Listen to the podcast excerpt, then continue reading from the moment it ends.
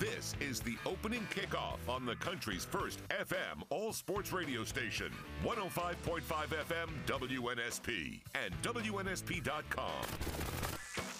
The latest sports, news, traffic, weather, and timely guests with Mark Heim and Lee Shervanian. The opening kickoff. kickoff. Here are Mark and Lee. Hey, it's 602. Welcome. The opening kickoff from the land. That's right, the Dr. Christopher Monix Championship Drive in Air Sports 1 from Saraland High School. We're here for the next three hours right here on the sports station WNSP and WNSP.com. And back to back away games, as you might call them there, Lee. That was Matt McCoy. He's so excited to be with us. Two days straight. And he's staying for the whole show today. Wow. Man, earning that earning that bag. Triple Look at pay. him. Triple pay. Yeah. Uh, oh wait, look, he even wants to get, he even wants to get on. this. I got to tell you guys this because this is this is the life of Busboy McCoy. I get in the car this morning at like quarter after five to get the laptop as a backup here for you guys, and I look and there's my son's school bag that he neglected to take out of the car and his school shoes in the back seat of my car. So Now- go barefoot. That's what I'm saying. Go I don't know barefoot. how what he's wearing at school today, and I'm sure all of his books are in his bag. I was like, I don't have time to drive back and get it to him. He goes to Faith Academy, so I mean, I, I don't I don't know what's going You to could happen. Uber the books, I guess, Uh, and shoes. no, no idea. I don't I don't even know. It's one of those. Uh, it's one of those life lesson moments. Well, yeah, but You know, you tell your kids, you tell your kids, you want them to make mistakes early. So that they can learn from those mistakes, so that when they become My- older, you they, they become more responsible. sure, My sure. memory is so sure, I whatever, guess. hon. Sure. my memory is so bad. I don't even remember those things happening about my kids when they went to grammar Uh, school here or high school. I, don't- I don't ever recall. It may have happened about getting a call. Hey, I left this behind, but I, I never remember. Maybe my wife took care of all that I, stuff. I guess I don't know. All I know is I look. It was one of those moments as a parent, like where you look at it and you go, now, Mark, Mark's had moments like that. I Nothing remember I- during some shows. Yeah, I've had to So- run some stuff. Yeah, run some errands back and forth. But I never remember having to do that. I wasn't. only- I wasn't across the state. I was state. gonna like say you, like, though, like from- we're in Saraland. He's got to get it. I got to get it to him, and then get it back. I'm like, it's not going to happen. the times I happen. drove my my middle daughter to uh, Faith, we'd be about half a mile away. She said, "Stop! I, I, I'm going to get out. I don't want you driving up to the." Oh, place." oh, I, oh, I the don't want. dreaded. I don't, want yeah, them to see I, I Dad. don't want. I don't Oh. want anybody to see me in this car or with you. I've already told the kids don't even try that because I guarantee you I have a whole entire box of Halloween costumes. I will wear a different one every day. But you're Cool. you're also kind of, and this is not a shot at Lee, but you're you're kind of. I mean, you're a big personality. People know who you are. You're kind of the cool dad, though, Oh, oh, right? Yeah, in certain circles, it depends. Which circle are you not? I don't. Uh, I think I don't know. Cool would be. Uh, I like the word cool, Mark, but I don't know about cool. That- So maybe not like the 13 to 18 year old no, range. No, no. your- The thirteen maybe to- 12 and under. Correct. Okay. Middle school, Yeah. um, they love me. Well, of High school, not so cool. Daughter, your son says, "My dad plays records." Right. Records. That's I'm sure that's what they say. Records. My my my dad. Meanwhile, his friends are like, "Who's the geek that uses the word records?" Records are back though, man. They're big again. Yeah. Vinyl's big. Really? Oh yeah, vinyl's Vinyl's big. big, but you can't tell me there's a high school that says the word records. No, Have probably you ever not. been to that vinyl uh, record store on uh, the, oh, what's where you know where McConnell's that road was a Sage or something? Oh yeah, yeah. Have Mobile been in there? Records. Mobile Yeah, Records. I've been in there many times. That they have a whole, everything. Uh, I, I, I My dad plays records, and if you're lucky, he'll throw in some eight tracks later. To, man, I didn't mean to go off on that tangent. I just had to say like. Yeah, you brought our show to it. I know it's just halt. one of those those things where I was just like, you know, Do we, do we get time on Zoo today at ten? sure, absolutely. You guys good. come on the show. Good. I'd love to have you on there. Thank you. We'll watch you play records. I'll play records. You yeah. cool guy, Darn, you. darn right. All right, it's been quite a week in sports. Every day there has been drama, most of it from postseason. We had the hockey player with the 75 stitches. We had Draymond Green getting suspended, and by the way, the Warriors won without him yesterday. We had Scherzer getting suspended 10 games. And then yesterday, we may have hit the, uh, the, the heights of absurdity as far as um, officials and players and so forth. Um, Mark, if you you know how they have taste testing. Let's say you know if you don't know the difference, maybe you want to taste uh, one product versus another, Sure. knowing nothing about them, and you say, Lee, I want you to try this. Tell me which one you think is better or Yeah. which one. So if you placed in front of me video of James Harden uh, in the I forgot the guy's name that he uh, O'Neale O'Neale he he elbowed, or Embiid uh, falling down and then kicking Claxton, and you say, Lee, which do you think has a better chance of being a flagrant two? I would just say, Mark, I it would have to be Embiid.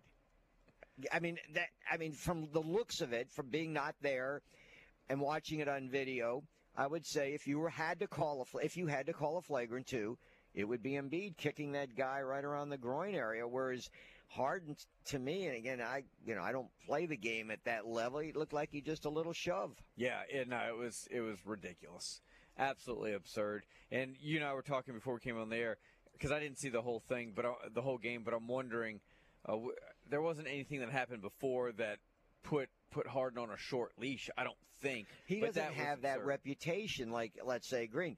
What bothers me, and I, I'm not going to put words in your mouth, but if in fact some of these commentators are saying it was a make good call on Embiid, that doesn't make any sense to me. No, that's. I mean, what? So, in other words, one happens early in the game, the other happens in the second half, and you're you're throwing basically one of their leading scorers. I, at the time, he may have been their leading scorer. Uh, he had like 21 points to that point. Harden, you're tossing him as a make good because of you you misfired on Embiid. And the other thing about the Embiid kick was the guy that he kicked got hit with a technical. Clay Claxton.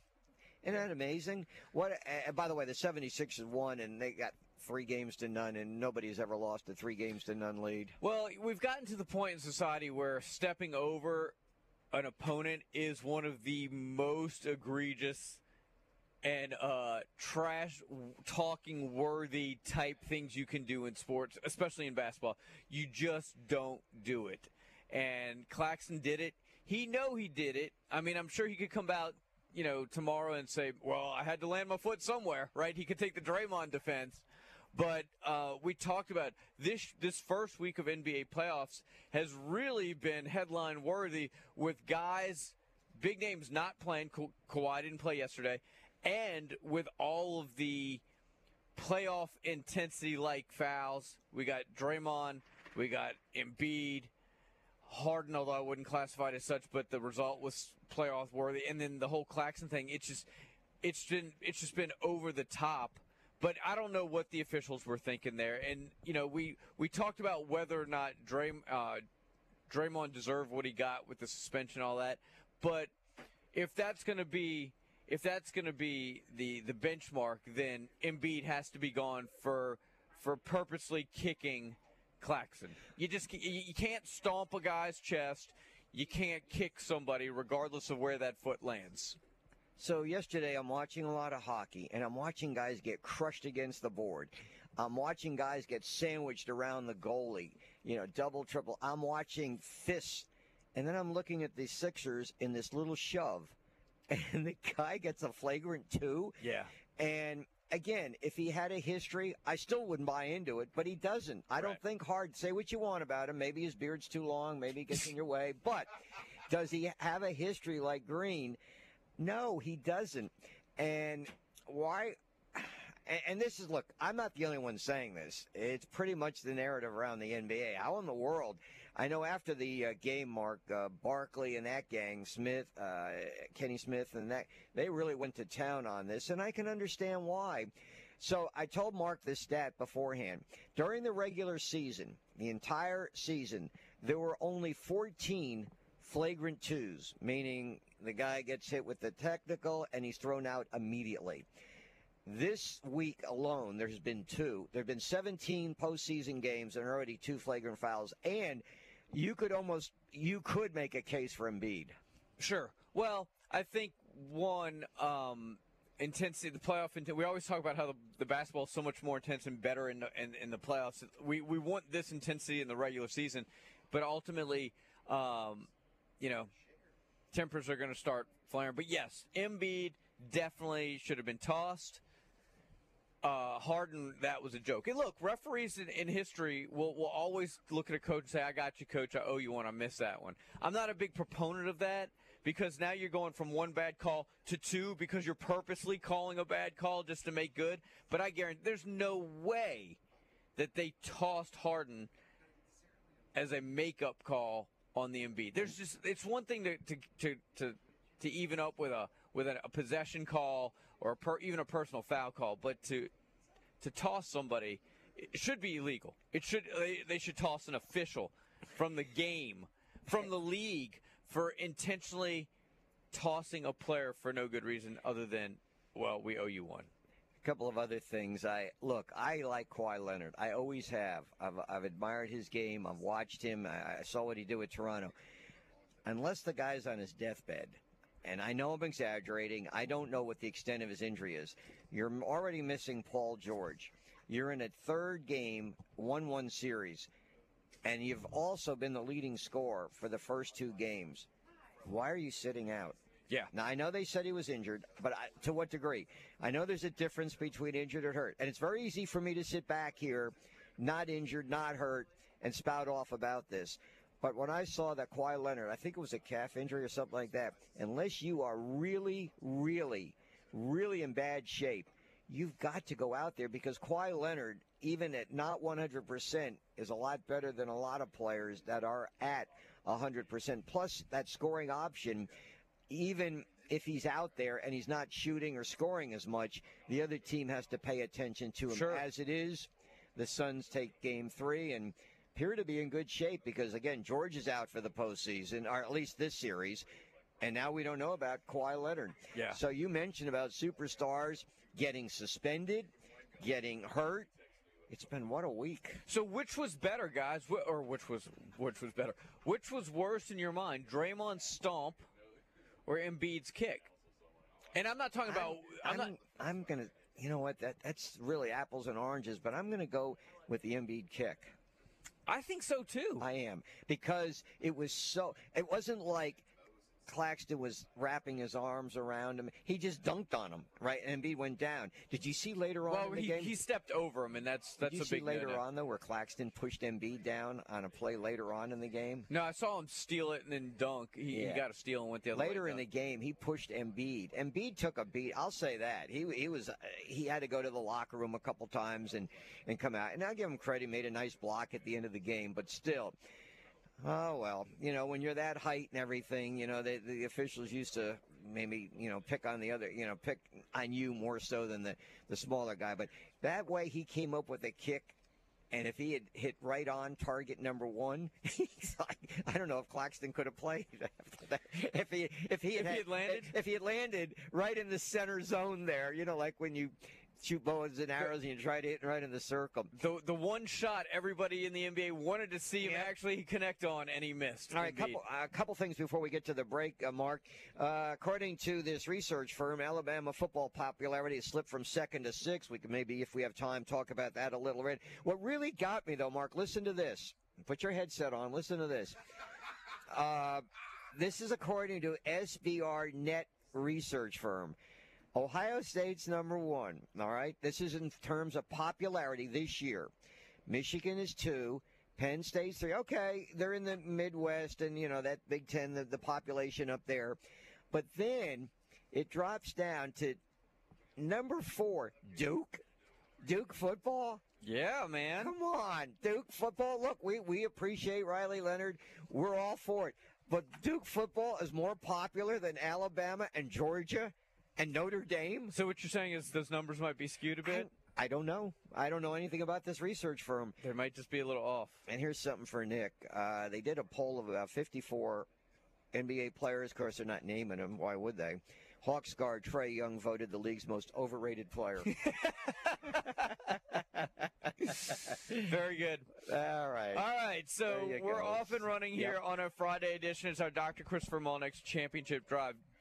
Ladies and gentlemen, you guys need to come out and join us for our WNSP draft party uh, on Thursday. We're at Walk Ons. Come on by and see us. Uh, we're going to have a great time. We'll be broadcasting the final drive from 3 to 6 um, leading up to the draft. And as the draft starts, so will our NFL Draft Challenge. We invite our listeners to come out and give uh, their best at predicting the order and players selected in the top 10. We'll keep track, we'll have a running score. The winner with the most points will receive a Traeger grill from Bailey's TV and Mattress and a Bryce Young jersey from the Vault. We'll have a lot of other stuff out there. We'll have some WNSP T-shirts. We just got a new shipment in. We're going to have a lot of our WNSP personalities out there. It's going to be a lot of fun. Come on out and see us, man. It's going to be great at Walk-Ons for the WNSP Draft Challenge. Here comes your scoreboard traffic and weather. We're here at Saraland. It's our Dr. Christopher Molnix Championship Drive. We're going to talk some uh, soccer first, track on the docket for uh, hour number one. Uh, and of course, Jeff Kelly will be along later in our show. It's Sports Radio 105.5 FM, WNSP, and WNSP.com. Off and running.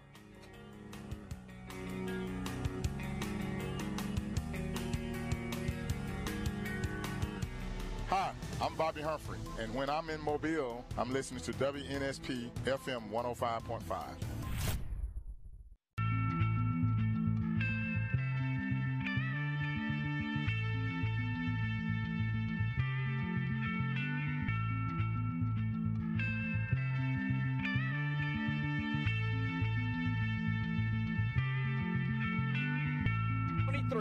welcome in as we uh, continue here from Saraland High School. It's our Dr. Christopher Molnix Championship Drive. Mark and Lee and Air Sports One. Brought to you in part by Green and Phillips Injury Law Firm, LNS Air Conditioning, Ward International Trucks, and Rich's Car Wash. We introduce now the uh, first year head coach. She's been here for a few years, uh, Tina Orth. Uh, girls soccer had a good year, 12 and 5. Congratulations. Thank you. Uh, what were some of the highlights of the season, the regular season? Um, just getting to see some of the girls play uh, for a lot of them for the first time. There were a few girls that didn't get to play last year because of injuries that would have kept them out the whole season.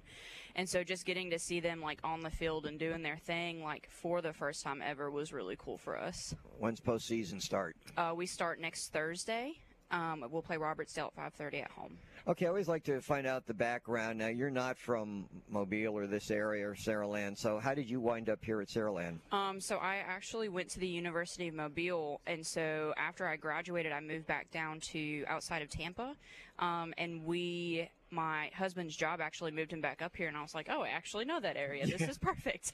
so you were you were competing in high school in Tampa, yes, correct? Sir. Okay. Yes. But how, and then you wound up the University of Mobile. Yes. It's got that reputation, huh? Yes. Spreads down to Florida. it does. It for sure does. Did you have success there? I did, and I loved every single second of it. When uh, did you decide, hey, I want to coach? Um, immediately after I graduated and I started teaching, I was kind of thrown into a coaching position at the first school that I taught at. Um, they were like, "Oh, hey, you actually played soccer here, and you should definitely coach soccer here." I was like, "Okay." That was not in the game plan. That was not what I originally wanted to do. But now, like, it's it's one of my favorite things, a part of the job. So your husband's job brought you back to Mobile, and that's how you wound up at Saraland. Yes, sir. And you took over what this year as the full-time head coach? Yes, sir. Congratulations. Thank you. Uh, so tell us a little bit about your team, specifically Aaliyah Summers. She is our Beef O'Brady Student Athlete of the Week. All student athletes thank to Todd Weissong for being here today. As always, you get they get a free certificate to come by the Tillman's Corner location. They open at 10 a.m. and they get a uh, complimentary meal. But tell us a little bit about her and, and some of her teammates. Um, so Aaliyah Summers is one of our uh, defenders. She plays central back defense, and so she is our strongest defender on the team.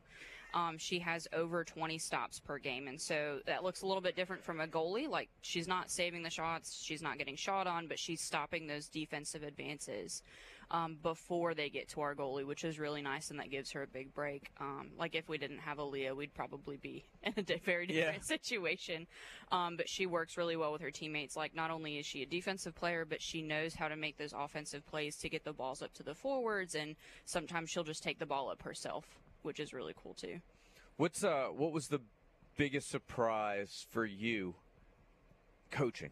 Like what I mean, everybody has an idea of what coaching is, especially those that have right. played, but what was like the biggest surprise? Um I guess it would just have to be like the different every year like the team is different. Yeah. And so it's not like you can have the same kids for 4 years, but every year like those kids are different because they're also growing and maturing and it's cool to see like how they grow and mature like not just on the field but like as a person as a whole. Yeah. Hey, well, thank you so much for stopping by. Best of luck. Uh, uh, tell everybody again uh, when you guys are playing. Thursday night, 5:30 at Saraland High School, Who you got? Robertsdale. It's going to be a win. It's gonna be a win. Oh, there you go. Well, hey, congratulations on all the success. We wish you the best of luck. Thank you so uh, much. Moving And forward. grab a NSP shirt before you leave. How's that? All right, this is the first time we're doing that. Yeah, how about that? So I wanted to uh, tell you guys quickly. Uh, by the way, if you are within a year of uh, retirement, if you're looking at Medicare, there's a lot of questions, a lot of misinformation, and quite frankly, a lot of information. Aiden Marks, Medicare Insurance Advisors, he's been in the business for more than 13 years. He's an independent guy. He can help you with those issues. So um, we've talked a lot about how he he had a client was asking if he needed Medicare to go with his VA benefits. In his situation, the answer was no, he didn't. But in some situations, that might actually be the case. So those are the type of things that he deals with. Give him a call, 463 0031. That's 463 0031. Aiden Marks of Medicare Insurance Advisors. You can go see him at his office at Highway 98 at Terry Thompson Chevrolet, across from Terry Thompson Chevrolet. Again, 463 0031. Todd Weissong, he's in the house, and the music's starting. I know. What's up with that? I guess wanted Nick to- is telling us to get off. No, well, I wanted to play you off because, well, I just felt like being that guy today. Yeah, that's really nice of you. I appreciate that this morning, Mark. Tell everybody what time you open up and what the special is. today. 10 o'clock, fish and chips. 10 a.m. The man's opening up for lunch. Can't find another place in the area that does that that I know about. All right, you gonna hang with us for a little bit? Yeah, man, I'll be. All right, uh, we come back. Uh, we'll talk some track right here at Saralands to Dr. Christopher Monex Championship Drive right here on the sports station WNSP.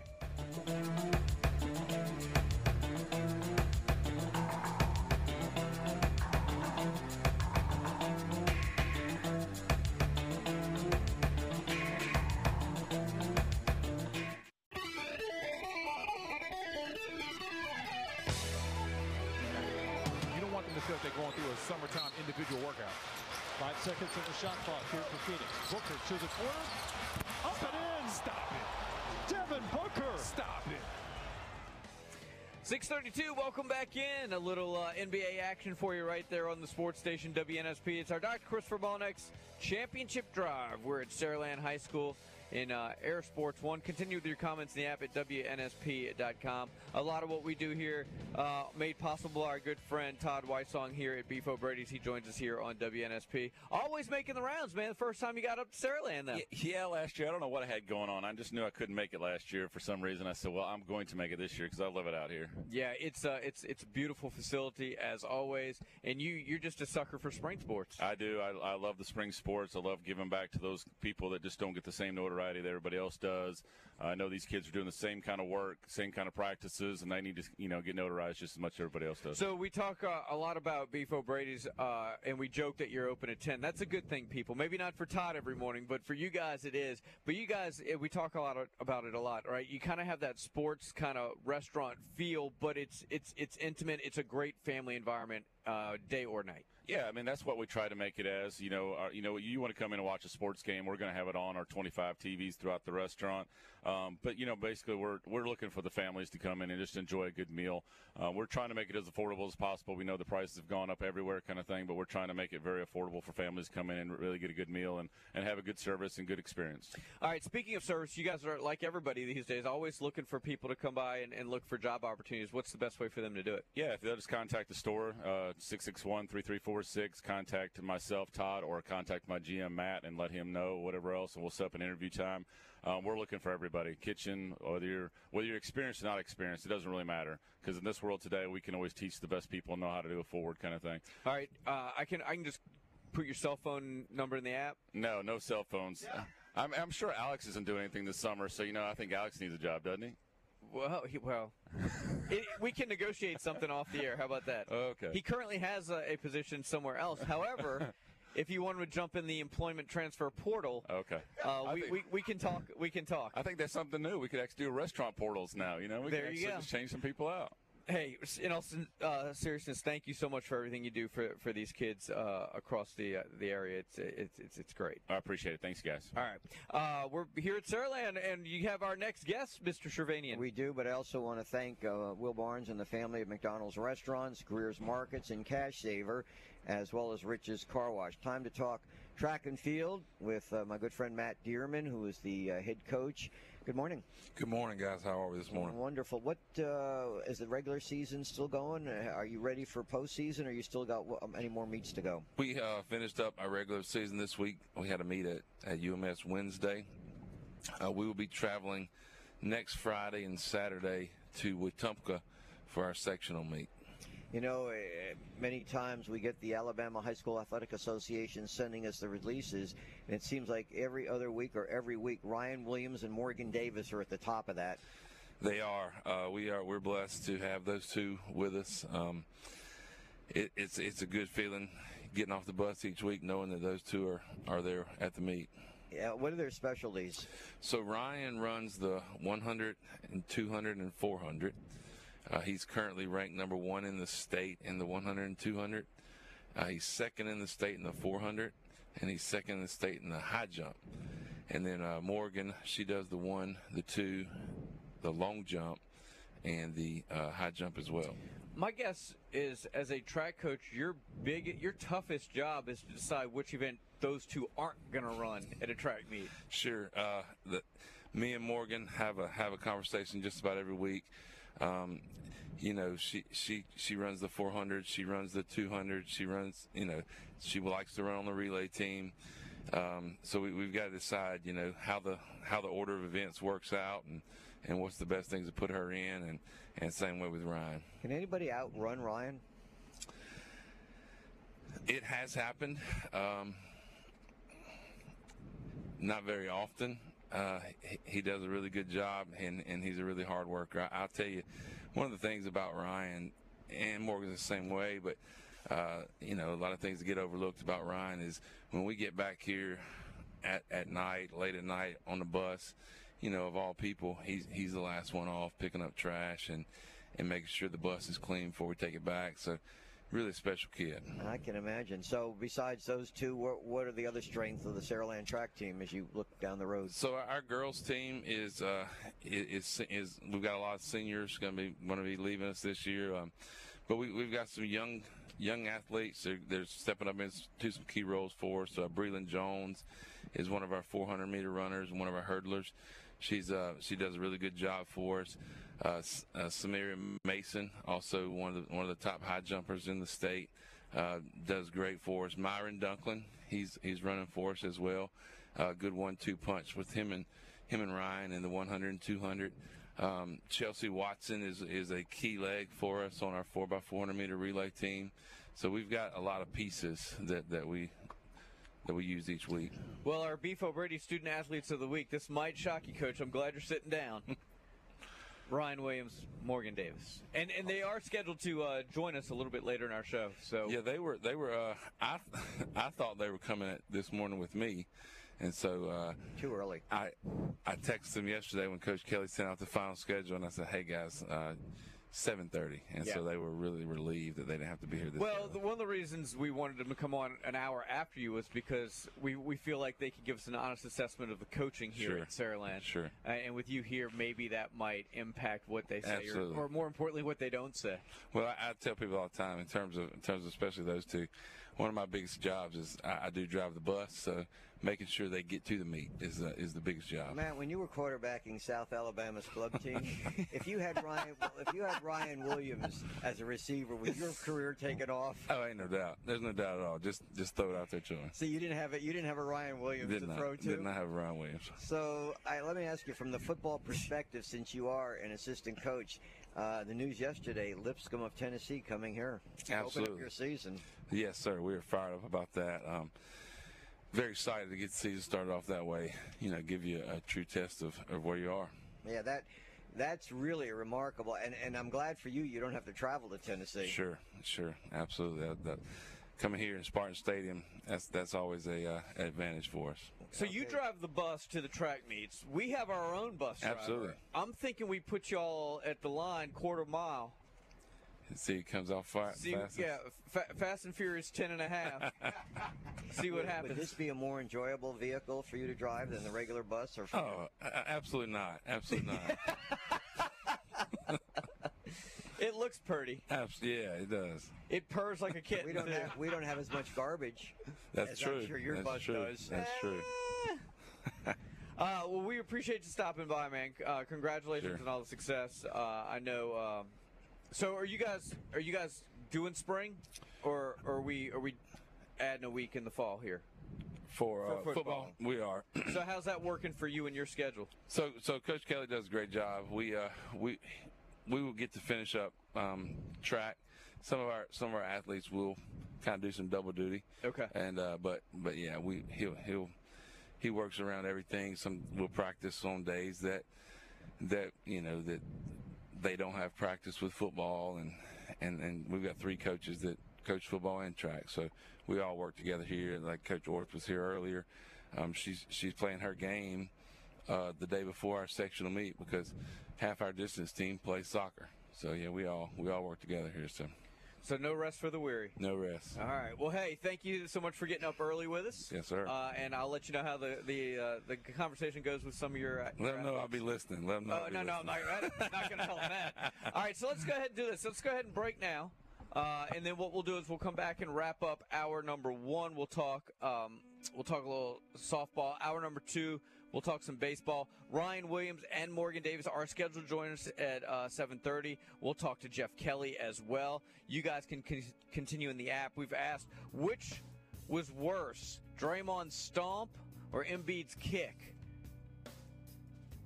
You guys let us know in the app. Also, uh, unofficially, we'll, we'll have a little contest today. What's going to be the official attendance number of Alabama's A Day game? Give us a call. Let us know. Maybe we'll take some. Maybe we'll throw a couple golf passes at you if you if you're, if you're closest to the pin without going over. Without going over. We'll have a little fun with that today. All right, Dr. Chris Christopher Molnix, Championship Drive, right here on the Sports Station, WNSP and WNSP.com. Don't go anywhere.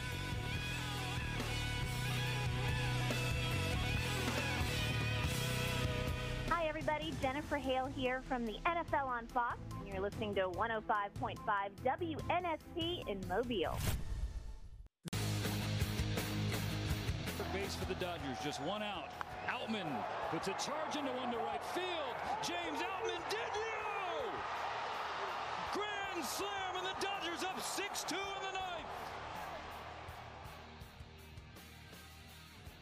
Hey, it's 647. Welcome back in. Wrapping up hour number one of a three hour edition of our Dr. Christopher Molnix Championship Drive. Mark and Lee in Air Sports One. We're on the campus of Saraland. All right, uh, our sponsor, of course, is Dr. Christopher Mullinex, Mobile Oral and Facial Surgery. Let's check in with him right now. Chris, good morning. How are you today? I'm doing well, Good guys. morning. Thank you.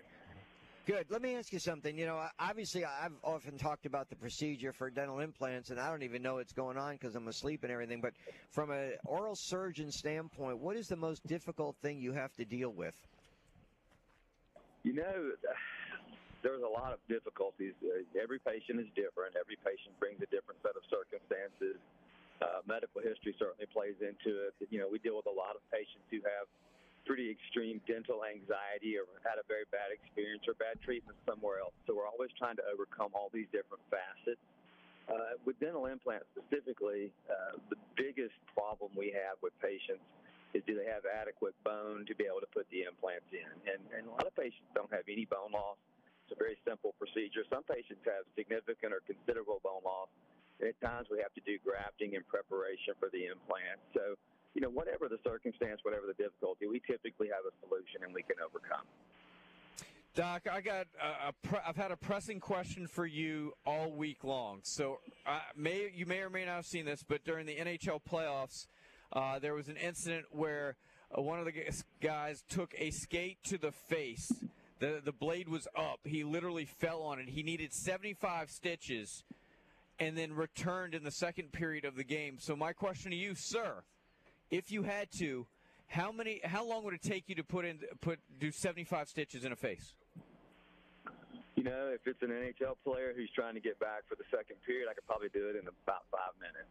Uh, it might not be the prettiest job, but I could stick him back together. Yeah, I mean they just tacked him back together. That's not a not a cosmetic closure. I have a feeling they after the game went back and revised all that, but they were just trying to get him put back together enough where he could go back and play. Uh, pretty significant injury. You know, it, there's more to it than just reapproximating the skin. There's anatomical structures that have to be evaluated, and you know, under the circumstances, I think they did a fine job, but pretty difficult to, to do everything you need to do in 15 minutes uh, between periods. Wow. So, um, I have a feeling he had a, uh, an event that evening or the next morning where they did a very uh, complicated evaluation and closure. But under the circumstances, I applaud their efforts. Do you have you done? I, I'm assuming you've done stitches then, right? Oh gosh, yeah. We I used to do a considerable amount of trauma, uh, gunshot wounds, car accidents. I mean, it, it, we've we've done it all. Uh, those wounds are, are, you know, it's amazing how well people heal uh, because at the time of injury they can look pretty gruesome. It, it just requires time and attention to detail, especially when you're dealing with the face. You know, you, you can't hide a mistake on someone's face, so you want to take your time. Well- you want to do the best you can, and and a lot of times with one you know procedure you can put things back together, but unfortunately with more uh, involved injuries, it sometimes requires stage surgery. Well, Doc, I'm, I'm throwing out a challenge. I say next Friday you come out here and we'll we'll, we'll use we'll use Shermanian as a dummy and we'll I'll bring the stop clock or stopwatch and uh, time you. We'll see how many you can get done in five minutes. I, long I as can you do don't it, pain. but you know I, I'm not Long- sure Lee's going to volunteer, but I'm available if that's if that's the chat the task. No pain, just a little discomfort. I'm okay with that. Yeah, give him some of that secret sauce that he's always talking about, I'll- man. I'll He'll bring, he'll love it. I'll bring the juice. That way he won't care. But uh, just, just Where are we don't don't all grade me on Christian? the final result. Grade me on the time. Exactly. I've never had a stitch. Well, there's a first time for everything. hey, uh, Doc, we really do appreciate everything uh, you do for us here at WNSP and for uh, local high school athletes. Tell folks the best way to get in touch with you uh, and uh, when's the best time to do it.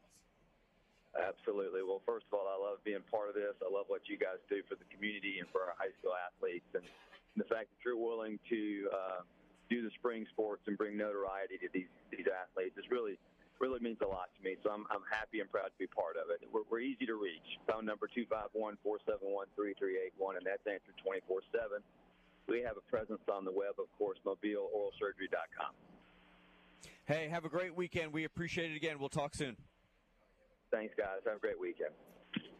Thanks, Chris. Dr. Christopher Molinex. We uh, continue our coverage of Saraland Spring Sports, talking now to uh, softball coach Donna Sunnycab, who's also the uh, women's athletic director here at Saraland. Good morning. Good morning. Thank you for having me. Uh, let's get to the softball team. Your top 10. Uh, yes, sir. We are. We're currently number eight in 6A. And it was this, did you see this coming with this year's team? Um, I knew that they had the potential, but you know, for us to get statewide notoriety is always a big deal.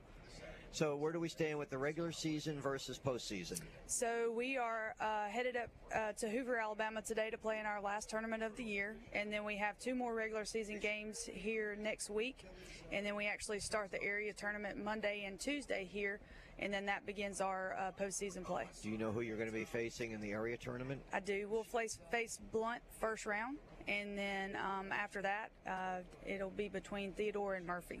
Why schedule Hoover at this point as you're getting ready for postseason? Uh, because we're not going to get better uh, if we're not playing good competition. And there's a ton of teams up there. This tournament's been going on for nearly 40 years, and every time that we go up there, there's like just top 10 teams in every classification. And uh, you know, I just think our girls need to see it, and I think that and think and believe that they can compete up there with the rest of these teams in the state. When, when they have a tournament like this, do they just throw classifications out the window? Mhm. and it's sir. just one winner, right? Yes, sir. Like today, we're playing uh, 7A fourth ranked Thompson and 7A. Uh, uh, our, I think Hoover may be ranked fourth and Thompson's eighth or something like that. But we're playing two 7A top 10 teams today. And are they as good, let's say, in, in their particular sports as their football programs are, much like Saraland football and so forth? Yes, sir. I would venture to say that they are. Uh, so tell us about Bree Hughes. She's our Beef O'Brady's Student Athlete of the Week. She'll receive a complimentary meal, compliments of Beef O'Brady's in Tillman's Corner. Uh, Bree Hughes is uh, our starting shortstop since she's been an eighth grader here with us. She's now a junior. Um, she is just a phenomenal athlete, a great person, a great teammate. Um, she's currently leading uh, our team with a 560 batting average with 109 plate appearances. Um, she has several extra base hits. Um, she has 10 home runs. She has one of the one of my favorite stats to, to say about Bree is, is that um, she has 61 total hits and she has 62 runs. So that tells you right there when she gets on base that, Yeah. that she's going to score. I mean, she's just an awesome kid and a great teammate, and um, I'm very proud that she's playing for us. All right, uh, let's uh, move forward.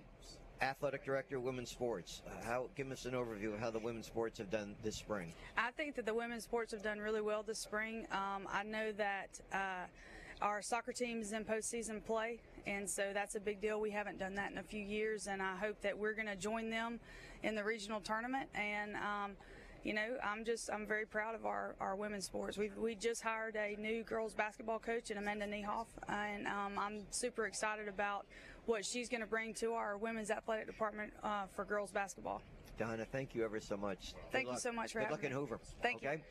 Mark, uh, we will carry the Alabama A-Day game tomorrow at 1.30. I talked to Chris Stewart yesterday. He's certainly looking forward to it.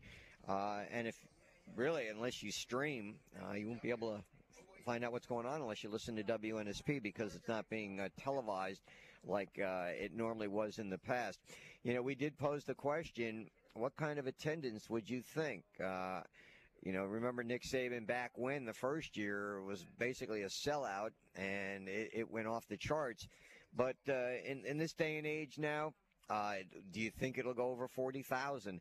I kind of I'm putting my guess at thirty eight thousand. I'm going under 40 for sure. I went thirty eight. Yeah, I, I might go under 38. Um, although there might be some in, I, there might be some intrigue there because of the quarterback play. I think people are curious to see how that's going to play out. And look, the fact that it's not as accessible as it has been on television might add to it. But my gut tells me that we've kind of we've we've kind of played this whole spring game thing out across the country. Now- so I'm gonna go under. Let me amend. When I say 38, I'm considering it's going to be a nice day. Obviously, if the weather turns sour, it'll be considerably less. But if the weather's nice and you, you've got, you know, basically no rain, no precipitation, you know, they do have a lot of uh, other activities up there. And I know uh, many, many Alabama fans look forward to taking their kids up there and, you know, the, the captain's walk and all that kind of stuff, you know. So, you know, 35 to 38 makes sense to me. I can't see it going over 40. So the maybe the most uh, interesting comment that Nick Saban made yesterday wasn't about you know the quarterbacks and whether or not we'll glean anything off spring or which roster they're on, but was more about the transfer portal. Uh, you know, a lot of people are. There are some out there that have suggested that he could go to the portal for a quarterback even after the spring game, and others uh, that we've gotten feedback from, especially some of our listeners, said Saban's not going to the transfer portal.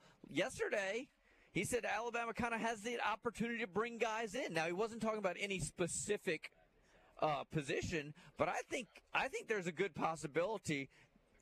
I don't know if he will, but he's certainly open to the idea of it, Lee, and, and that's something that people have, have thought was I can't not believe possible. anybody out there would think that a coach is not going to look to the portal to improve their team. I mean, it's become so familiar to us. And, you know, Alabama's had success. Uh, you, you see Gibbs, the running back from Georgia Tech, maybe one of the top running backs coming out in the NFL draft next Thursday. But you can't convince me, or you can't tell me that no co- uh, any coach out there is not going to look to the portal to improve his team, especially now with you have three or four, and who knows, maybe more after the spring game, Alabama players getting into the portal. Yeah, well, he made it a point. He said he'd rather stay with the guys that are on the team, and I and I think I think everybody would agree with that statement. But look, he's this is a guy that processes guys out, right? Notorious for that. There's no reason to believe that he wouldn't do that if he wasn't going to bring somebody in that he thought could help the team immediately. And I don't know who that guy would Nick's, be. Nick's, Nick's goal, like any coach, is to win the national title. Alabama's closer than most schools are. They haven't won it for a few years now. He wants to win the title.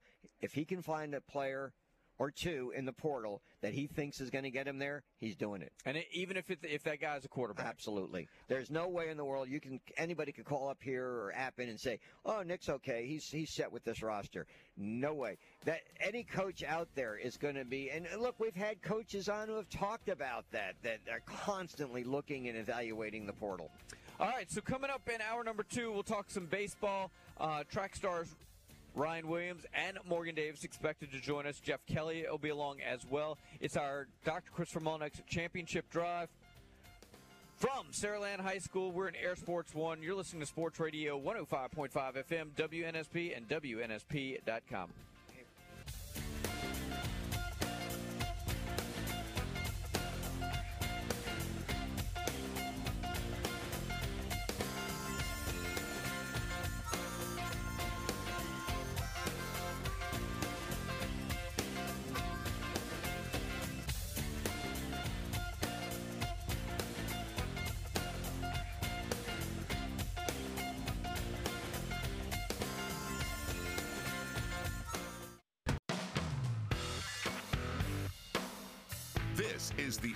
kickoff on the country's first FM all sports radio station, 105.5 FM WNSP and WNSP.com. The latest sports, news, traffic, weather, and timely guests with Mark Heim and Lee Shermanian. The opening kickoff. kickoff. Here are Mark and Lee. Hey, it's 704, hour number two here on this Friday edition. It's our Dr. Christopher Molnix Championship Drive. Mark and Lee, we're in Air Sports One. Man, we're at the land, Lee. We are, and we have a uh, almost a standing room only crowd here in Air Sports One with more to come. But we have some exciting news. Of course, we're going to tell you Jeff Kelly will be joining us to tell us why Lipscomb is on the schedule. Uh, that's coming up uh, in the NBA. Uh, if you followed the Sixers uh, win yesterday, it was a crazy game. Harden got a flagrant two out.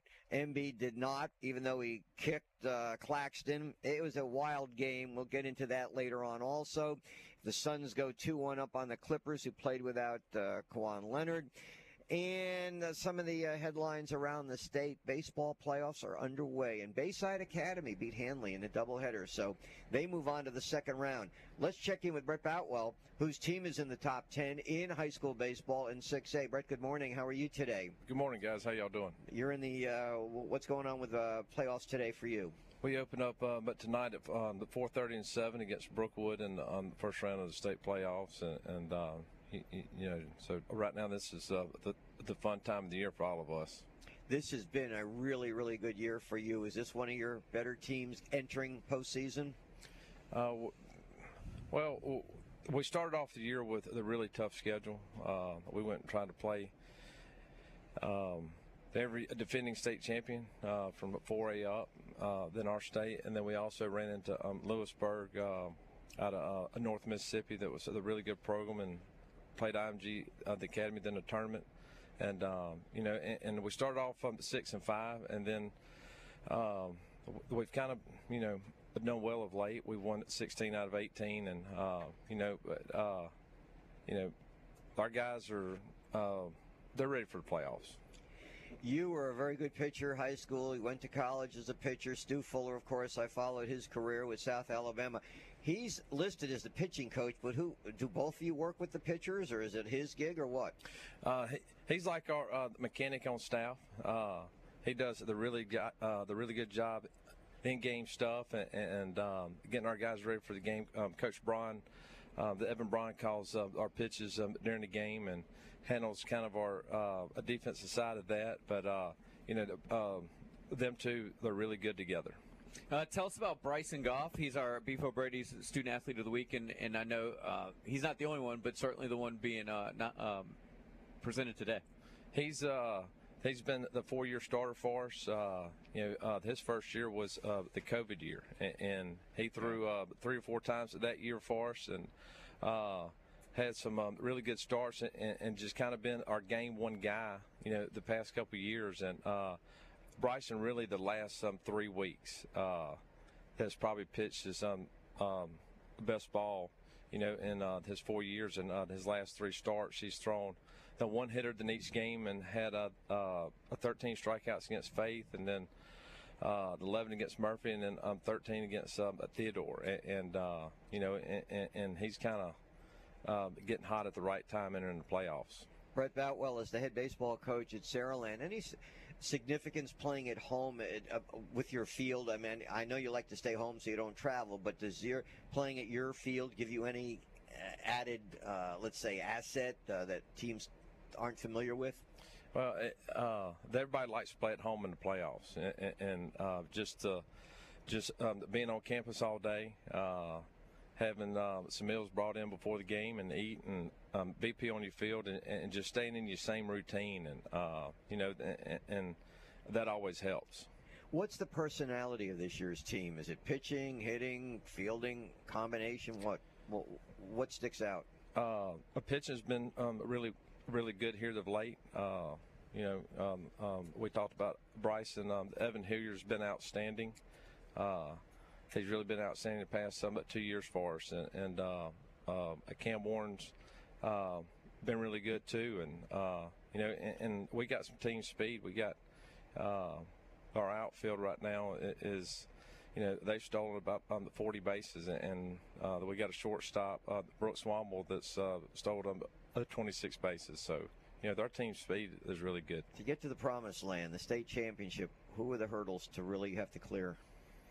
Uh, first, uh, Brookwood tonight. I know that, but I mean down the road, tonight. who, are the teams that are really stick out this year in 6A? Uh, you know, Hearts was always good. You, you know, they, they've been in there the past um, um, a couple years. Uh, Oxford's having a really good year up north, and, and Mountain Brook, and you know, and you know, them teams are gonna have to play each other. Uh, Stanhope Elmore is really good in the south. Uh, Northridge, Helena, Wetumpka. I mean, I mean, it's um, um, the 6A baseball i- i- is very, very tough.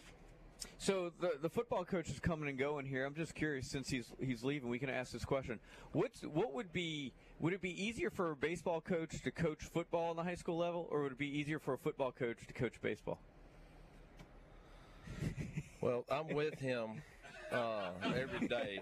Uh, I coach uh, the football as well, but he he always gets upset when uh, you know if we have a coach that has to be in in a, a faculty meeting or something, and, and he gets upset that that I don't ask him to come out there and throw um, bat practice this and that. Yeah.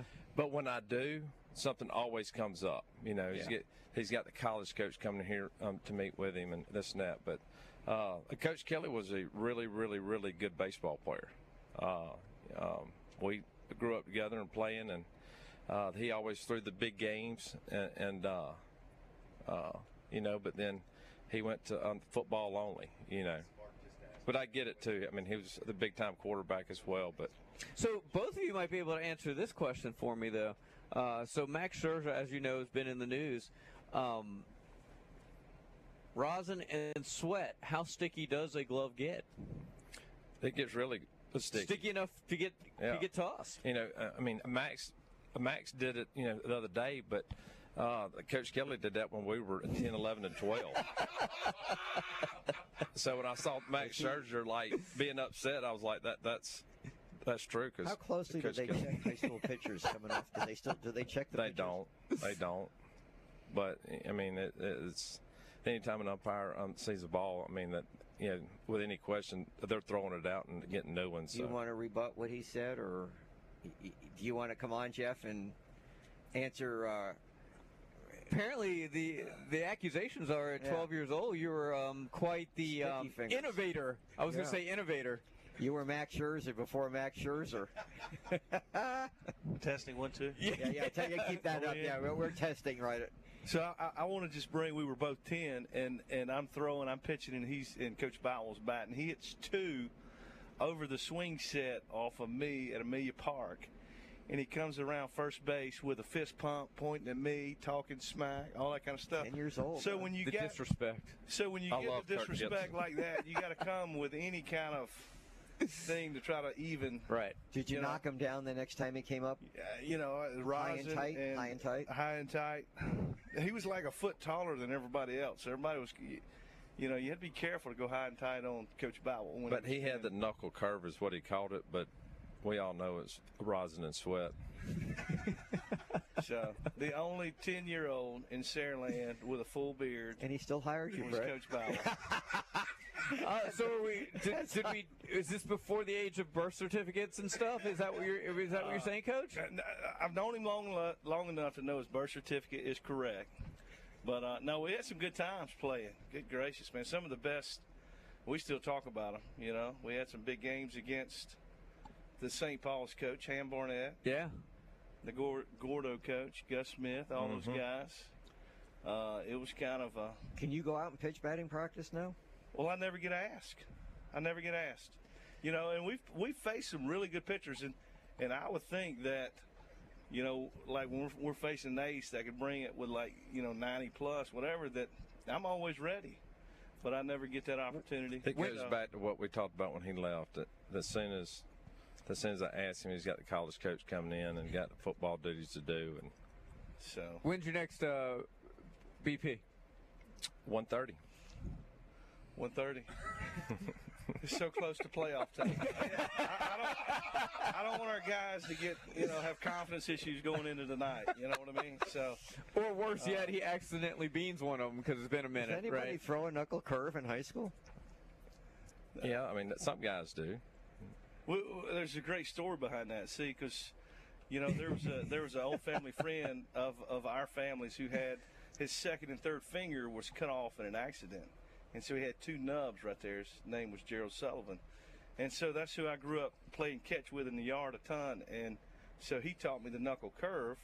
Which for him was a regular pitch because because he didn't have you know the second third finger, and so uh, it was deadly. What was his nickname? He had to have a nickname. No, he, you know, and, and he's he's uh, he's still around. And There was a major leaguer way back, Mordecai Brown, who was missing some fingers. Right. They just called him Three Finger Brown.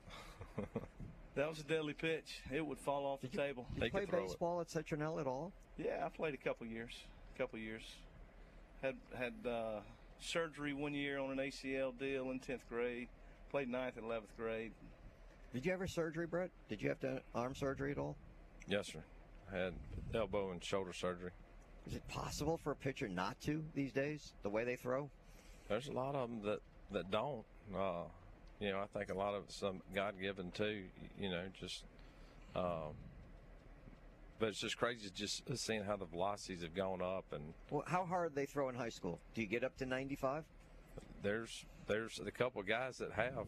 You know, you know, I mean, you take the bronze kid over there, a couple of years ago, that, um, UMS, Yeah. he, he could, and they said that uh, Stanhope Elmore's got um, two or three guys that are 90 to 94. You know, and, and, and Hartselle's got a guy that's been up to 95, 96 this year. So. Well, guys, uh, we need to get a Alabama High School Association coaches like slow pitch softball game or something going here. If there is such thing as an off season, we need to get you guys. We'd have a chance to have a team now. I, I think so. Uh, representing, we'll make this happen. No doubt. All right. Well, uh, Coach, I know you're going to stop by uh, a little bit later here, so let's get you scoreboard, traffic, and weather. Uh, best of luck with baseball tonight, Coach. Thank you, we guys. Really, we really appreciate you. stopping by. Uh, we'll do scoreboard, traffic, and weather here. We'll catch up with Alec Naman. Uh, track stars Ryan Williams and Morgan Davis expected to join us here in uh, the studios here of WNSP, which is, of course, Air Sports One. And, of course, Jeff Kelly will be back a little bit later in our show. All right, continue with your comments in the app at WNSP.com. We also got to tell you about our WNSP draft party. It is set, it's going to be great. We'll give you all the information when we come back as well. It's a Dr. Christopher Mulnex Championship Drive right here on the sports station, WNSP.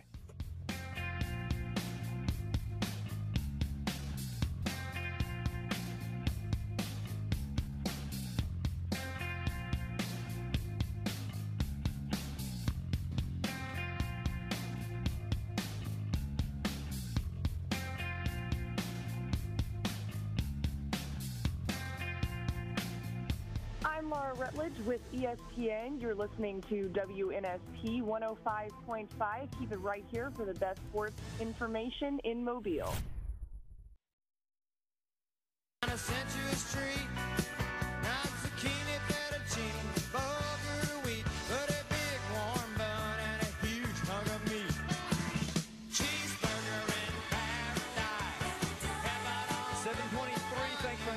here on the Dr. Chris Ramonex Championship Drive. Mark and Lee, we're in uh, mobile studios of Air Sports. One, we're on the campus of Saraland. A couple other quick notes. We were at St. Paul's yesterday, and one of their alums, uh, Bryce Huff, has re-signed with the Jets for over four mil.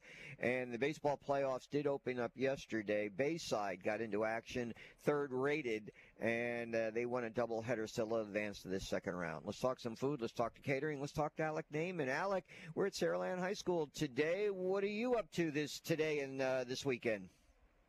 Hey man, well we we've got a weekend full of weddings and uh, activities like that and uh, all that kind of good stuff.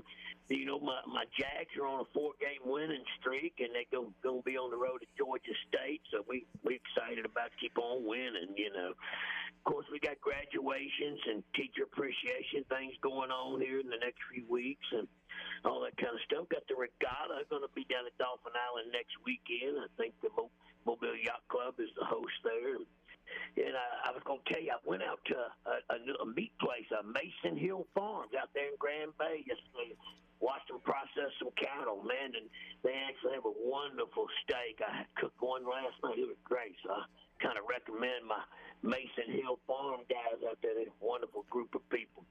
Anyhow, you just give us a call at uh, 473-3900. Look us up on the web at namanscatering.com. Follow us on Facebook.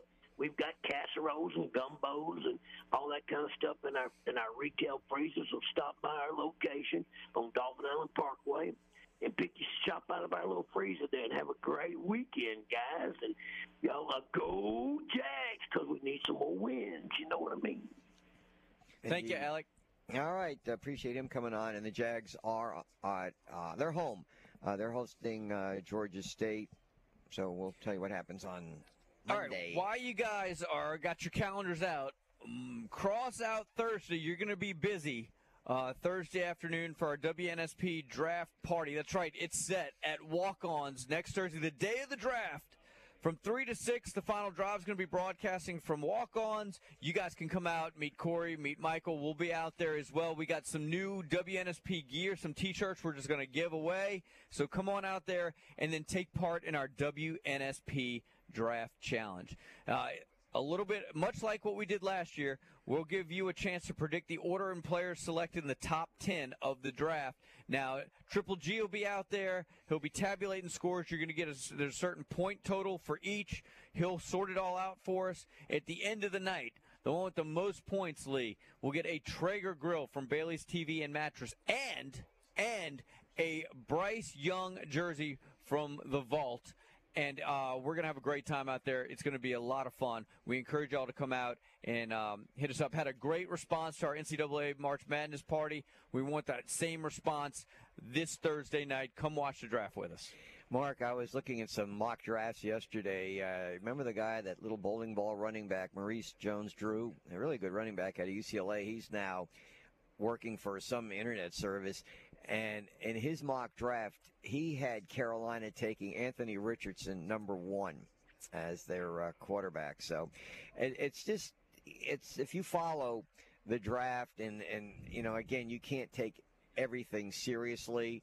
And there was uh, there was another internet site that said that you know that some of the teams have issues with C.J. Stroud. They claim that he stood up the Manning uh, Academy. Uh, you know when they have that thing in June that he was supposed to go and never showed up, and yet the guy who represents Stroud said no, he he wasn't. He told him he couldn't make it. He had something else going on. So you just never know in situations like that. Little breaking news here as of five minutes ago, according to On Three and Joe Tipton. Uh, Labaron Philon of Baker has decommitted from Auburn.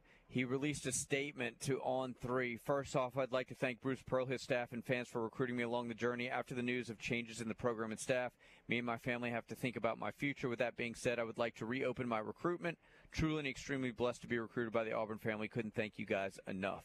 So uh, clearly, the uh, the state's biggest name in high school basketball now back. His recruitment is now open.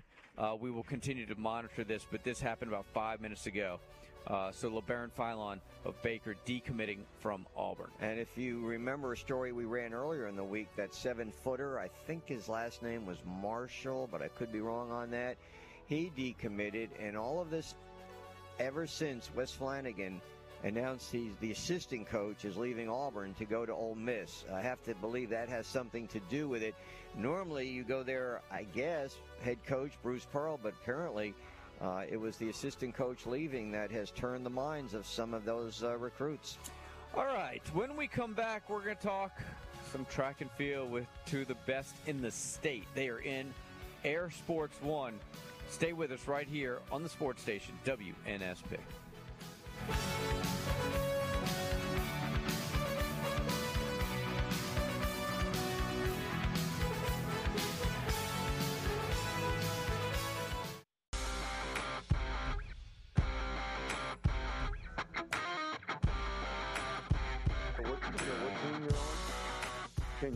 Winning football at your position?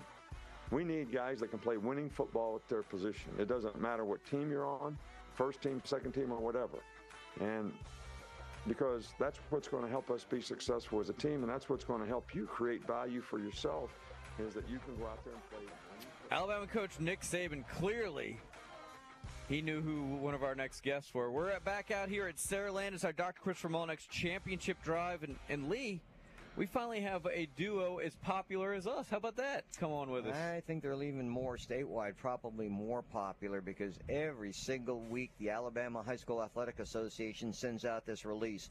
And in the first paragraph, Ryan Williams won this, this, and this. Morgan Davis won this, this, and this. And we'll get to the two of them, but let me tell you our sponsors uh, the Green and Phillips Injury Law Firm, Will Barnes Family of McDonald's Restaurants, Greer's Market and Cash Saver, Beef O'Brady's Tillman's Corner, Rich's Car Wash, Ward International Trucks, and LNS Air Conditioning.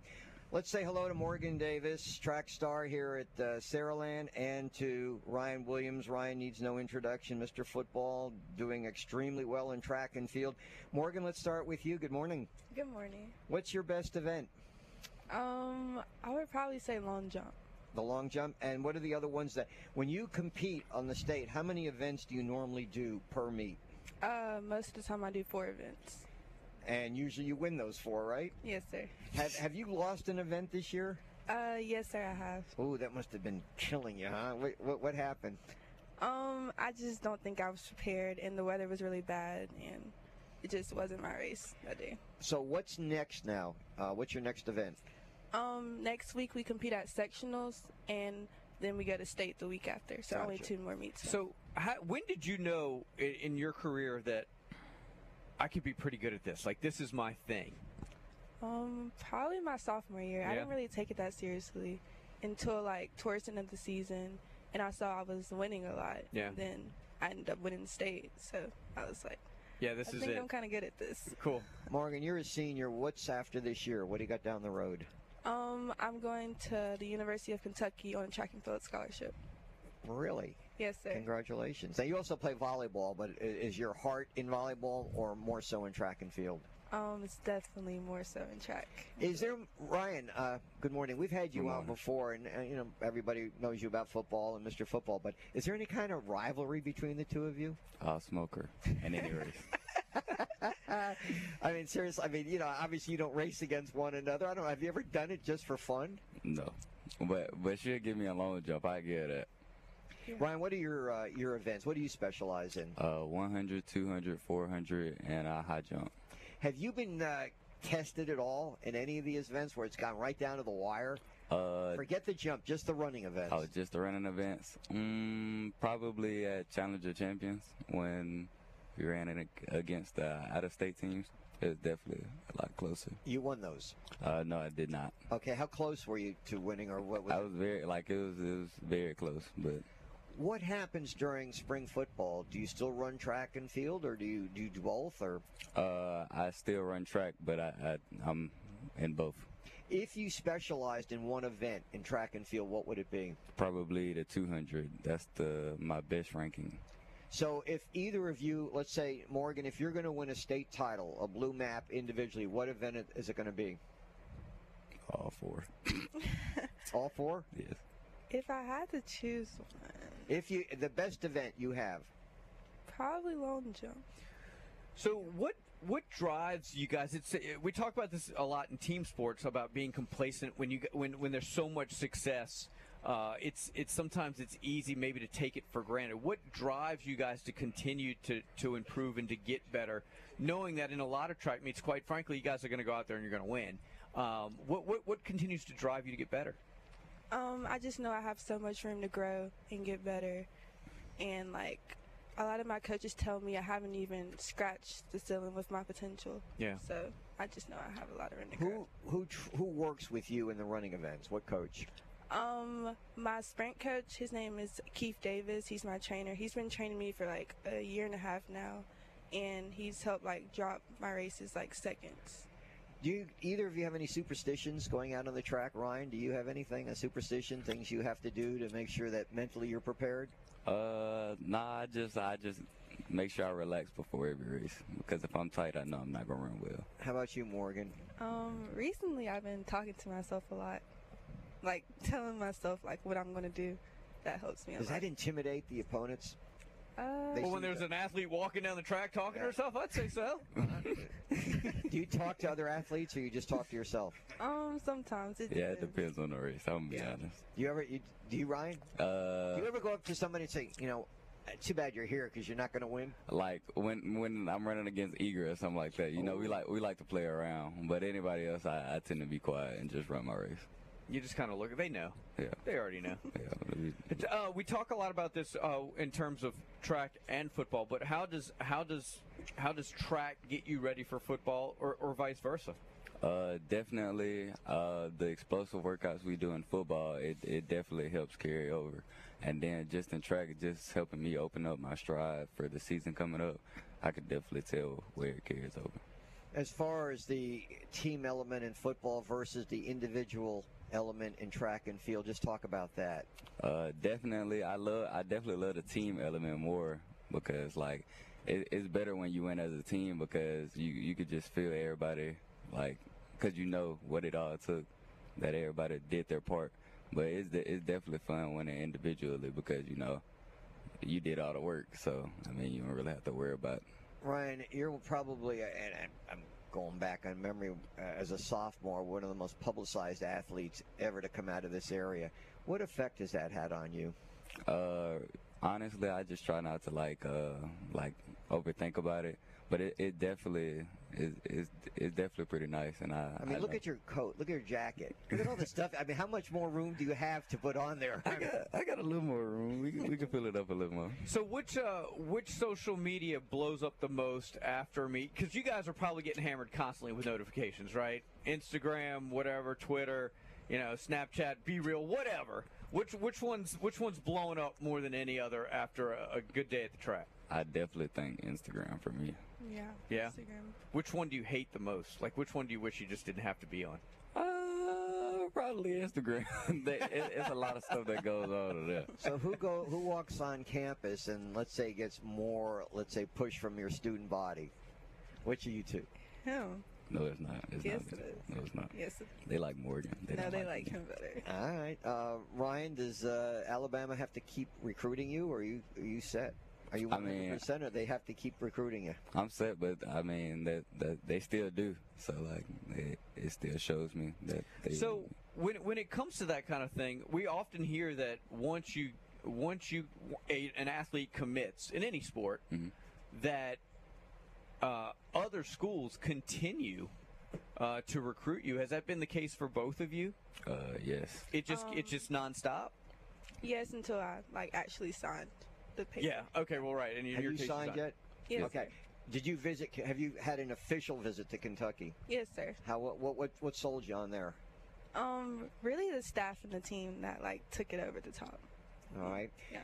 Ryan, you know now that starting July 1st, the, the rule is you can visit as many campuses Yeah, as as you many, want. You're yeah. going to take advantage of that? Try to see as many, take as many official visits. Hawaii. We, we uh, yeah, that's what I, that was the thought. Maybe we might go to Hawaii. Yeah, take a visit there. You know, but one of the things, uh, one of the uh, issues that came up is that there's some people that think that even though you guys could have unlimited official visits, it wouldn't actually happen because there's just not enough time to do it. Yeah. Like, so you really can't. T- I mean, I, guys and, and girls couldn't do 10 or 12 or 14 visits. There's Yeah, just not enough time in the day.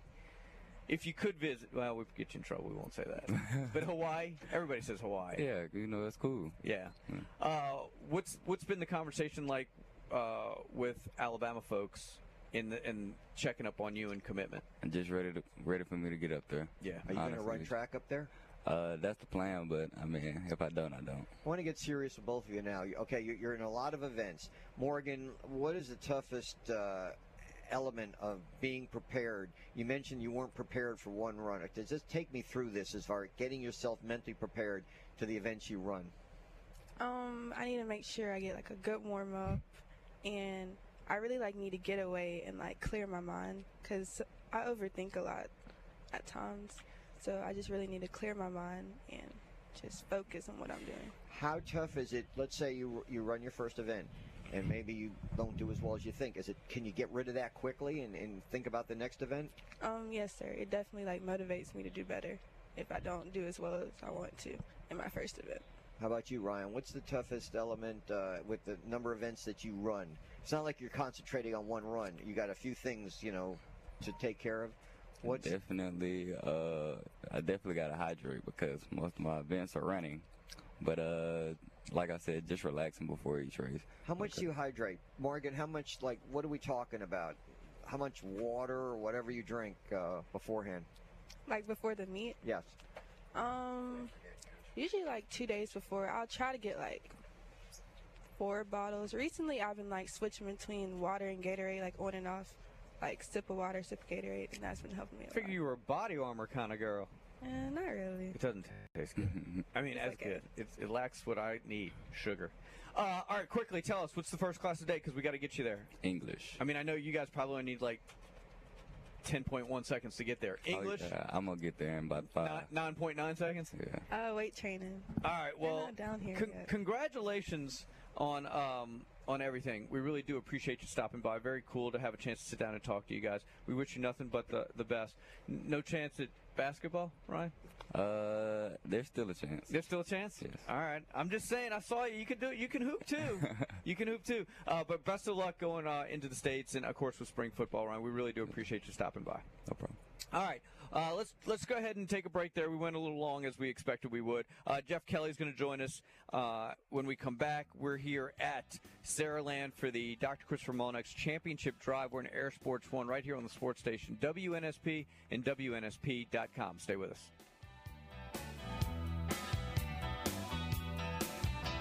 Hi, this is Blake Stein, former Spring Hill Badger and Kansas City Royal, and you're listening to WNSP Sports Radio.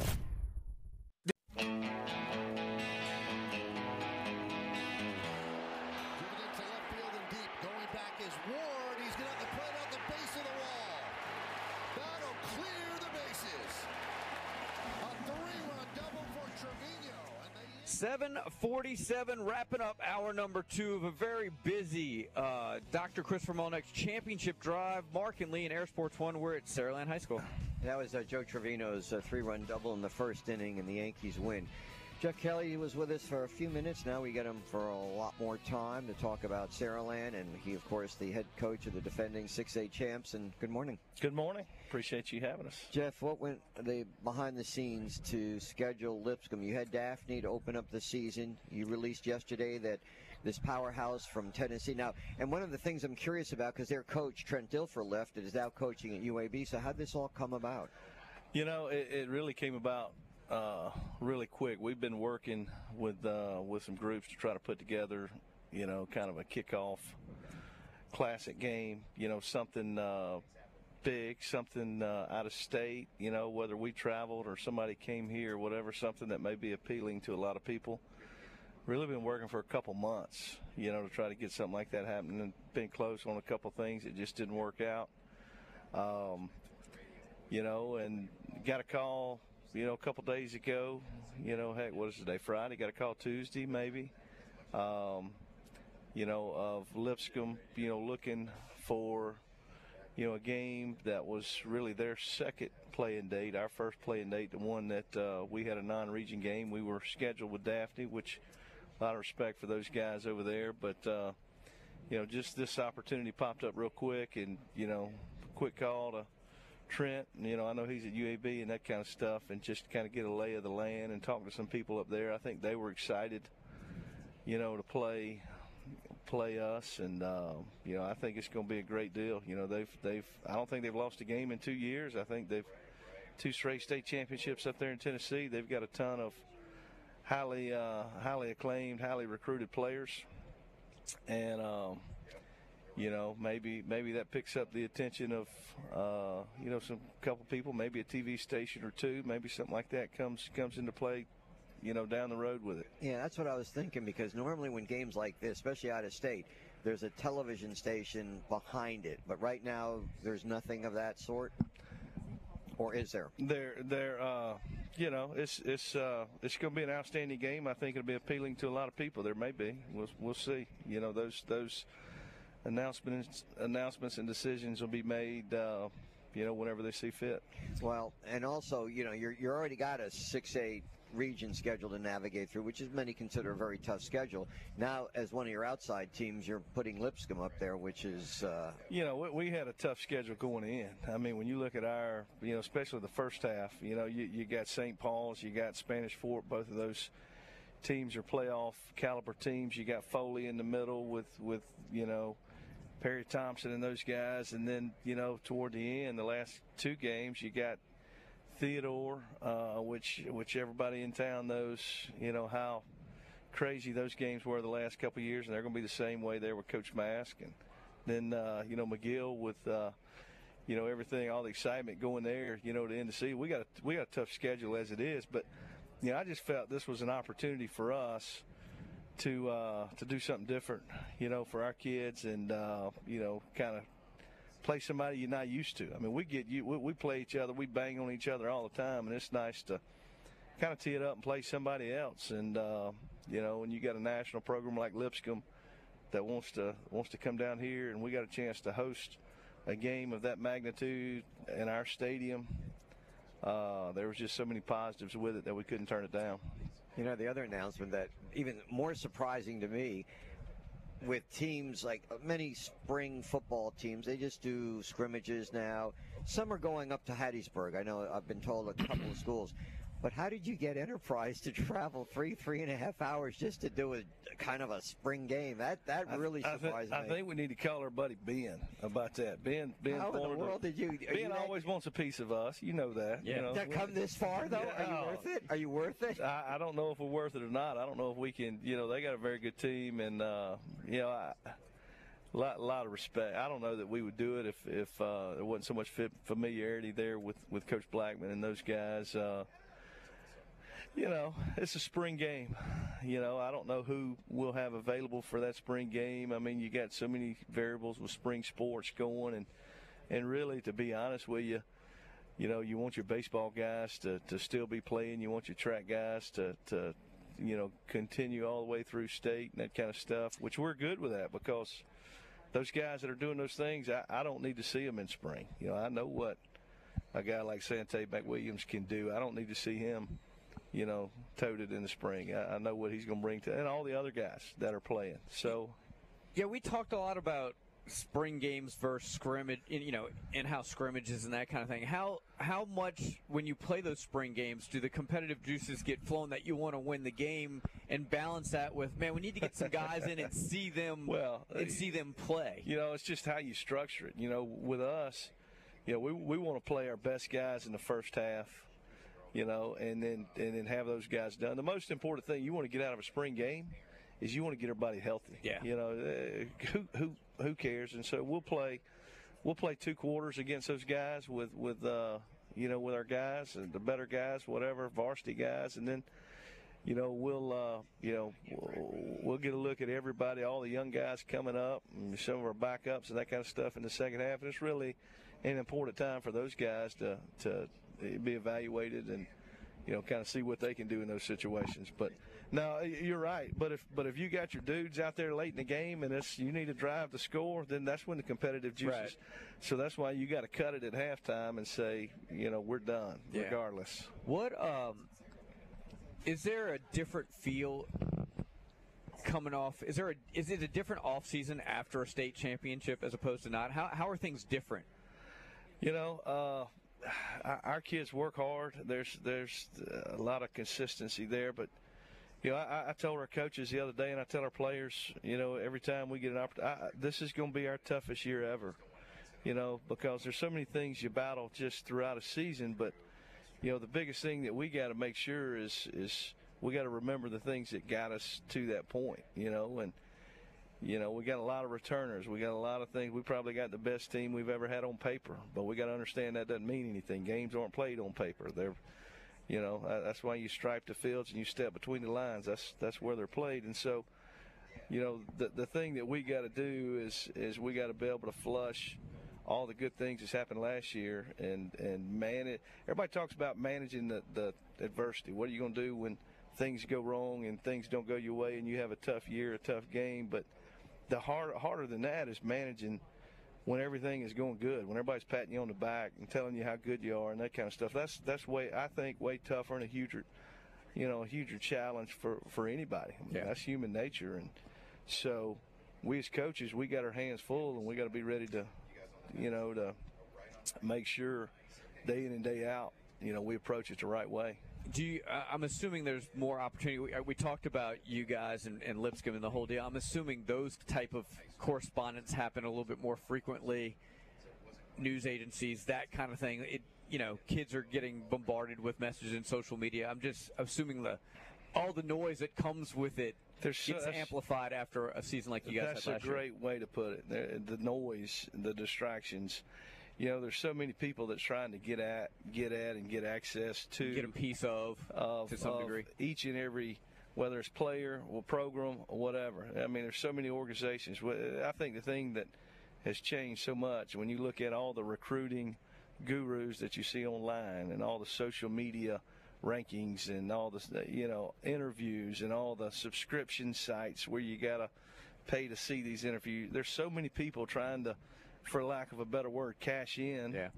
on, you know, young guys and the success that a program has had. And so, yeah, I mean, there's a ton of noise, there's a ton of distractions, and it has been amplified. And that's that's uh, that that goes back to the last point about you know being able to to guard and protect, you know, the the the the, the mindset of each and every guy in our program, and and not only guys but the coaches.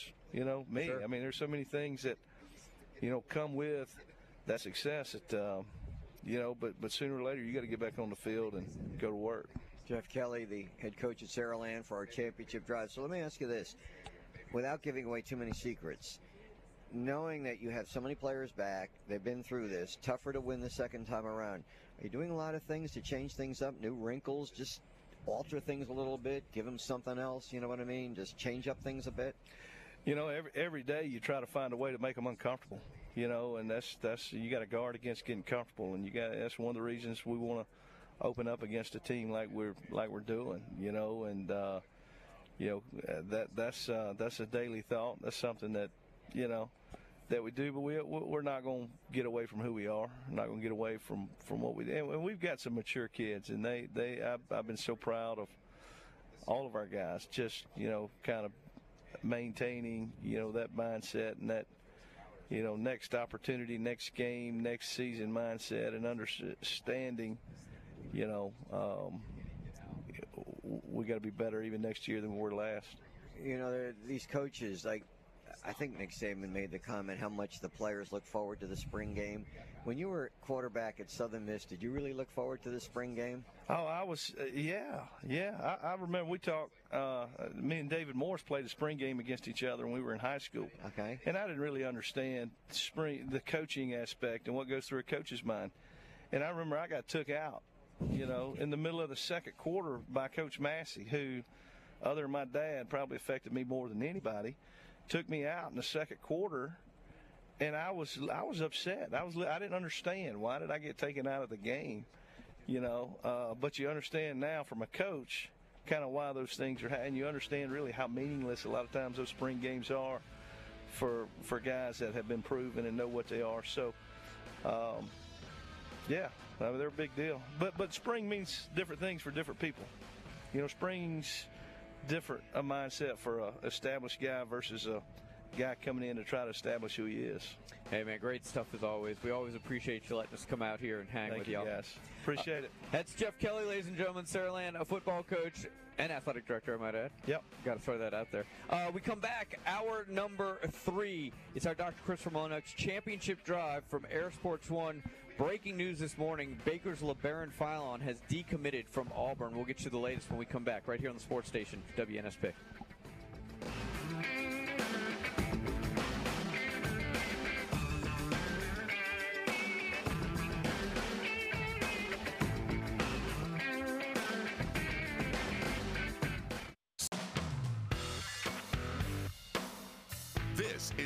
Opening kickoff on the country's first FM all sports radio station, 105.5 FM WNSP and WNSP.com.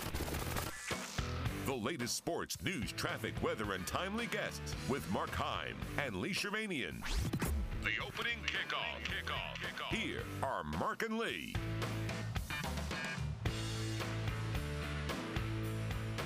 Hey, it's hour number three. Welcome back in. It's 8.04. Thanks for hanging with us on our Dr. Christopher Monix Championship Drive. Mark and Lee, we're in Air Sports One. We're at Saraland, Lee. We've already uh, heard from Jeff Kelly, the athletic director and football coach, talk about Lipscomb College. Uh, I said Lipscomb College. Maybe they are as good as a college. I don't know. There is a Lipscomb College. Come on. Are they, are they that good? yeah. Are they? Talk- are they about that good? scheduling up, yeah, man. really. Uh, Lipscomb's coming here August 25th for the opening game of Saraland as they defend the 6A title. Obviously, not defending against Lipscomb, but a powerhouse that Trent Dilfer coached at, and now he's at UAB. I think it was it Kevin Mawae is now the coach. Mawae, yeah. Mawae, who used to play for the Jets and LSU. Is That's that's correct. the former lineman? Yeah. All right, you have some other announcements. We do. I, I don't want to steal the thunder of Coach Sonny Cab, our ladies athletic director, but uh, when we had an opportunity uh, to go out and look for an, uh, a leader of our women's basketball program, um, you know, I, I feel like we hit an absolute home run. You know, Coach Niehoff, we're excited to bring her on board and and uh, get her invested with uh, our student athletes. She did an amazing job building the program there at St. Paul's. Uh, had a great run there with Coach Canova at UMS as well, and we look forward to outstanding, amazing things in the future of our ladies basketball program. So we're excited to bring her on board and look forward to the future. Man, did you take this job knowing we'd already interviewed you at St. Paul's? You wanted to get back again, so you figured, let's see, where can I go? Oh, they're going to be at Saraland. I think I'll uh, look into that position. Uh, yeah, absolutely. That was That's the- that's completely yeah. uh, what I was thinking. Um, no, uh, Coach Sonny Cab and uh, Coach Kelly had reached out to me. Uh, I guess it's been a, um, a little over a month um, now, and.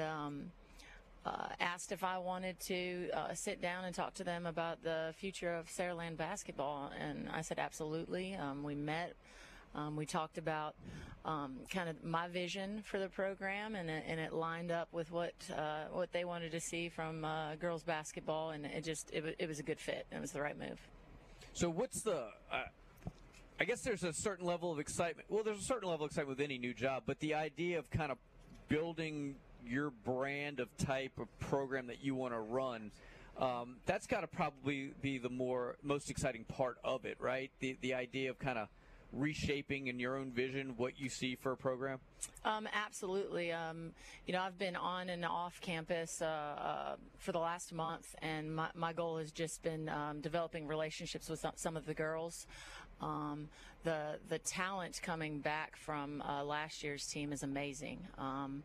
Um, I think that if we can bring the uh, enjoyment into playing and um, you know bring the right level of competition and learning how to do things the right way, the right time, all the time, um, that uh, Saraland can be scary good. How did, how did your St. Paul's teams do against Saraland this past Uh, season? actually, uh, uh, beat us by four at home this year. Um, um, they look really good. I mean, they've got. Um, um, I mean, you know, I haven't. Uh, you know, met everybody yet because we do have some um, athletes that are multi-sport athletes, um, but I've got a couple girls uh, returning that we've already gotten a little bit of work in the gym, um, from Kira to Maya to Destiny. Uh, um, you know, EK's in soccer still, um, and so they've got a lot of people coming back. Um, last year was the first year that they've um, had a JV girls program in a while, and so there's a lot of young freshmen and sophomores. Um, I had the pleasure of watching uh, Saraland Middle School play. Um, they won the middle school league championship this year, so I've got six or seven um, rising eighth graders that are coming into the program, and um, so so the talent is there. Uh, I want to develop that um, and kind of. Uh, uh, get the Saraland community and get the Saraland program uh, unified together. Yeah, I think that's one thing that people don't under, maybe understand about really any head coach of any sport in high school is really it's it's not just coaching those 11th and 12th graders and the occasional sophomores. It's about developing those kids as early as possible so that they'll be ready when they get to varsity. And so the opportunity here with the school system is, is, is as good as it is here. I mean, that, that certainly affords you that, that, that chance. Um, absolutely. I mean, uh, everyone in Saraland, I mean, the Saraland community, um, uh, you know, we bleed, bleed Spartan from day one. Um, and so I think that that's important to um, connect uh, connect that. Um, both uh, Coach Powell and I, um, I think May 9th, uh, we're doing a PE takeover at the elementary school. Nice. Uh, we're gonna we're gonna go, uh, uh, um, you know. Start developing relationships with with those players. Um, start developing the fundamentals and kind of you know some of the things that we want our players to begin getting exposed to. And uh, um, so I think it's going to be really awesome. I'm going to go uh, visit with the middle school. Um, their tryouts are the week before mine. Um, and, and so I think I think it's going to be amazing. Is that uh, normal? Like you're actually still doing golf, right, at St. Paul's? That's our understanding, and maybe yes, sir. we're off on that. Yes, You'd be sir. go- going back and forth like that. Uh, Uh, yes, sir. I mean, uh, both both schools have been really amazing, and um, I, I, you know, I want to. Um, I'm a big believer of doing right by by our student athletes um, and promoting our student athletes, and I think that um, given the opportunity to um, help. Uh, high school girls golfers continue to uh, elevate their game. I, I'm going to do that. Um, um, at the same time, that is, you know, I think all, both of you know, coaching isn't nine to five. Coaching isn't just during your season. That's the fun part. Right. You know, that's the part that Yeah. you know I- think everybody thinks that we get to do. Uh, the majority of our coaching that we do um, is behind the scenes, and so uh, and. Uh, more times than not, that, that that's the most important. So, you know, I officially start at Saraland June one. Um, but I, I've I started a month ago, and I think that you you have to do that to do do right by your student athletes. So what what can we expect from the Saraland girls basketball team? How different will that that team look uh, X's and O's wise from a from a defensive or an offensive philosophy standpoint? Well, uh, my basketball philosophy as a coach um, is to put my players in the best position possible. Um, so whether you know we continue to do continuity offense, um, um, or we go to ball screen stuff, or we go to different sets. Um, defensively, if we stay in man or we extend full court, that's going to dic- uh, be dictated by the personnel that we Yeah. have in the program. I think if if you don't do that, are you really uh, if, are you really being able to maximize your players on the floor? And so that's what we're going to use this spring as. So adapt your system to the players you have. Don't try to put your players in a system that won't work for them. Correct. I mean, I'm not. I'm not going to adapt my my uh, principles and my philosophy of of um, you know how players should com- compete in the um, character that she they Right. have. But the X's and O's, I think that you've got to put players in positions to be successful, to get the right right shots on the floor for them to be successful. And so I think that's the part um, of fluidity fluidity in coaching that you've got to have. Well, Coach, great stuff. Congratulations. Thank you. Uh, as, as Lee pointed out, you're our first two-time uh, uh, interview in in in our same championship drive season. So you will forever be remembered for that. So well done. Thanks. And uh, we we thank you for stopping by. We clearly it's been busy for you, but nice Yes, sir. job. Congratulations. I love it. I appreciate y'all. Absolutely. All right, Amanda Niehoff here uh, at Saraland. Coming up, uh, we'll do our Mill Light Golf Report. Uh, Jack West, we're scheduled to join you. You guys know every uh, every week we're out at a different high school. We try to grab a, a former player that you guys uh, remember, and we're trying to catch up with Jack West coming up at eight thirty. do want to remind everybody the uh, Alabama A-Day game tomorrow on WNSP at uh, 1.30. Couple of notes on Alabama. I mean, I saw this yesterday. This uh, research firm, SBR Net Research Firm, and they claim, based on their numbers and whatever numbers they use, that Alabama football popularity has fallen down from number two to number six. Now, you look at the top five. Okay, I could understand Ohio State, Michigan, and Penn State. I don't know what numbers they use, but you know they're up there in the more populated areas in the uh, the Midwest and so forth on the East Coast. But the thing that got me was Duke number four in popularity of football. Of football. Where did that come from? You're reading that right. That's what it says. Football Where did Duke, that come from? A Duke number four. I mean, look. No, no offense to Riley Leonard. Yeah, very good friend. charismatic guy. Love him to yes, death. but Duke Friend of the in show. football. Come on now. At Florida State number five and then Alabama sixth. At, le- at least Alabama's the, the tops in the SEC with Georgia at number seven. But that one really floored me. All right, over under. We said over under on attendance was forty thousand. We pro- I think that's under. We might have to lower that number. I think everybody. I think the over under probably needs to be around like 35 and a half. And I think a lot of it, of course, has to do with the weather. And like I said, my original estimate, I was going to go 35. It went up to 38 if the weather is going to be conducive to people coming out and having a good time. Obviously, if it's inclement, if you have problems like that, it would lower. I think Auburn wound up with, what, 17 they Yeah. listed at. I don't know how accurate it I, really I was. I think though the idea that it won't be televised on your traditional channels will help attendance, but I just think the the idea of a spring game, I just think unless you're Deion Sanders and new to the area, I just I just don't think there's that Yeah, and when they talk about Dion, let's be honest, their stadium only seats 45. And I'm not trying to put this down, but when they say they've sold it out, it's Yeah. not like selling out an SEC, Tennessee, or an Alabama, LSU, you know, stadium with 90 to 100,000. We're looking at 45, and and obviously uh, TVs are really ramped up about Deion Sanders, you know, going there, so they're going to televise on the uh, ESPN. That's the only one they're doing, as far as I know. Um, and if you want to watch Alabama, you better have streaming service. All right, uh, the news, uh, breaking news earlier this morning: Baker, four-star point guard Labaron Philon has decommitted from Auburn. Uh, On3 was the first to report it. Uh, you remember he picked Baker, uh, or he picked Baker. He picked Auburn over Alabama. He received offers from anybody and everybody, including Arkansas and Kansas and Tennessee, a whole bunch of others. But uh, this is now Bruce Pearl has now lost two commitments. All right, he lost he he, he lost Labaron and then the seven footer Peyton Marshall. Um, so tough tough week here for for Bruce Pearl. Uh, we'll obviously be tracking Labaron Philon's movements.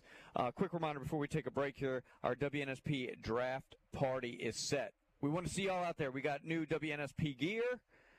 We're going to be at uh, Walk Ons on Thursday. In fact, we're broadcasting the final drive. Corey and Mike will be out there from 3 to 6. And then that's leading up to the draft. And then you guys get to compete in our WNSP Draft Challenge. So we'll let you predict the top 10 picks. Uh, Triple G will be out there tabulating the scores. The winner, Traeger Grill from Bailey's TV and Mattress, and and a Bryce Young jersey from the vault. So come on out and see us. There's going to be a lot of other door prizes as well. Uh, we're really excited about being out there at Walk-Ons. I know Wes and the folks out there are excited to have us. So here comes your scoreboard traffic and weather. Uh, we'll do our Mill Light Golf Report next. You're listening to Sports Station WNSP and WNSP.com. It's our Dr. Christopher Molnex Championship Drive from Saraland High School. Back after this.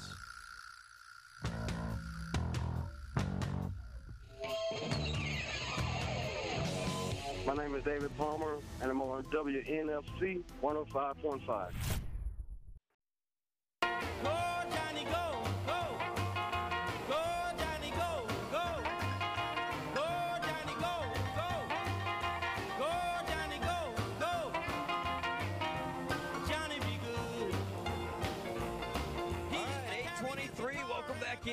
this Friday edition. It's our Dr. Chris Ramonex Championship Drive. We're at Saraland High School. Well, the leaderboard was pretty well cluttered yesterday at the Zurich Classic right near New Orleans. So I'm wondering, Johnny, has anything changed at all this morning? Well, yeah, Lee. I guess uh, you were saying it was a cluttered leaderboard in the new format. Uh, it's not a new format, but a different event on the PGA Tour for folks who are tuned in. This is a two-man uh, event that deserve. I guess the folks at Deserts Classic changed. I guess it's been probably five, six years ago now. Uh, time flies, might have been more than that. But we got a new leaderboard. They played round one, actually. They played a two man best balls. They take the best score each hole. They are moved to alternate shot today. So we got a new team at the top of the leaderboard. That's it's it's uh, Wyndham Clark and Beau Hossler, a 12 under par. They're they're one under on the round today. Uh, and they just getting teed off, and Henrik Norlander, Luke List also uh, tied at one shot back at 11 under. A slew of teams following that.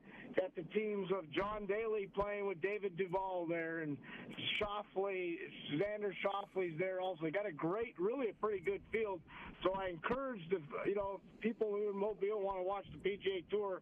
It's just you know, you just three hours, two and a half hours down the road to the Zurich Classic. Robbie Shelton playing with former teammate Lee Hodges in the event, and they shot five under par, 67 in the opening round. Uh, that's probably right around the cut line, so you got to play good day to day in alternate shot if they're going to play over the weekend, and they're set to tee off at 12:22 Central Time. Also, we got the Live Golf Tour, big, pretty big event down in Australia at Adelaide. And uh, Branden Grace is your leader there with a 10 under par 62. And I understand that they, the crowds are uh, enormous. They are sold out. I uh, got very good, uh, very good crowd participation at that event down in Australia. So locally, the Light Scratch Tour playing today, playing at Heron Lakes Golf and Country Club. Uh, this is the third leg of the season on the White Scratch Tour, so all, a lot of local golf happening around, guys, and a lot of charity tournaments going on, and this is kind of the season uh, as golf pretty much kicks off in Mobile, Baldwin County. Johnny, we appreciate it. We'll check in with you Monday. Thank you so much, and enjoy the weekend. Uh, all right, take care, guys. I got a add to the uh, golf story. The 17th rated Alabama men's golf team is tied with Texas A&M after the uh, two rounds of play in the 2023 SEC Men's Golf Championship. I had a uh, an idea. Let's say it ended in a tie with A&M and Alabama. Have Nick Saban tee off against Jimbo. Settle the tie. I think I like Nick in that. Uh, is I Jimbo a golfer? I know Nick I- is. I'm not sure Jimbo is. That might be Jimbo good seems too hyper to me to, to be. Well, maybe this is the stress reliever Yeah. he needs to calm himself. And Uh, I don't know. He just seemed, and of course, you're not supposed to. Well, you can talk, I guess. He'd be pretty talkative, right, on the course. Oh yeah, if you could understand him. But I think that would be kind of a run of in an event of a tie. If it gets that way, have those two uh, meet for the, a couple of holes. All right, what was worse this week? Draymond stomping on the chest or Embiid's kick to the near it was a near it was a near miss basically. Uh wh- which one was worse? I'm not saying which one You know, would hurt more. I think, we all know the answer to that. But my question is which one would you deem to be uh more egregious? Yeah, I, I'm first of all going to say Embiid. I think was a soccer player, so he should he, have better aim. Yeah, I well, he's think out he of wa- practice. I think he was a soccer player coming over. But here's here's my thought on that.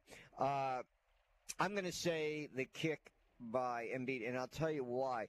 Because I really, as I really think that uh, Green, he was held. So I'm not I'm not giving him a pass on what he did, but I'm saying he was sh- pushed into it. He was egged on to it. You know, they were hanging on. Uh, Sabonis was hanging onto his ankles, and you know.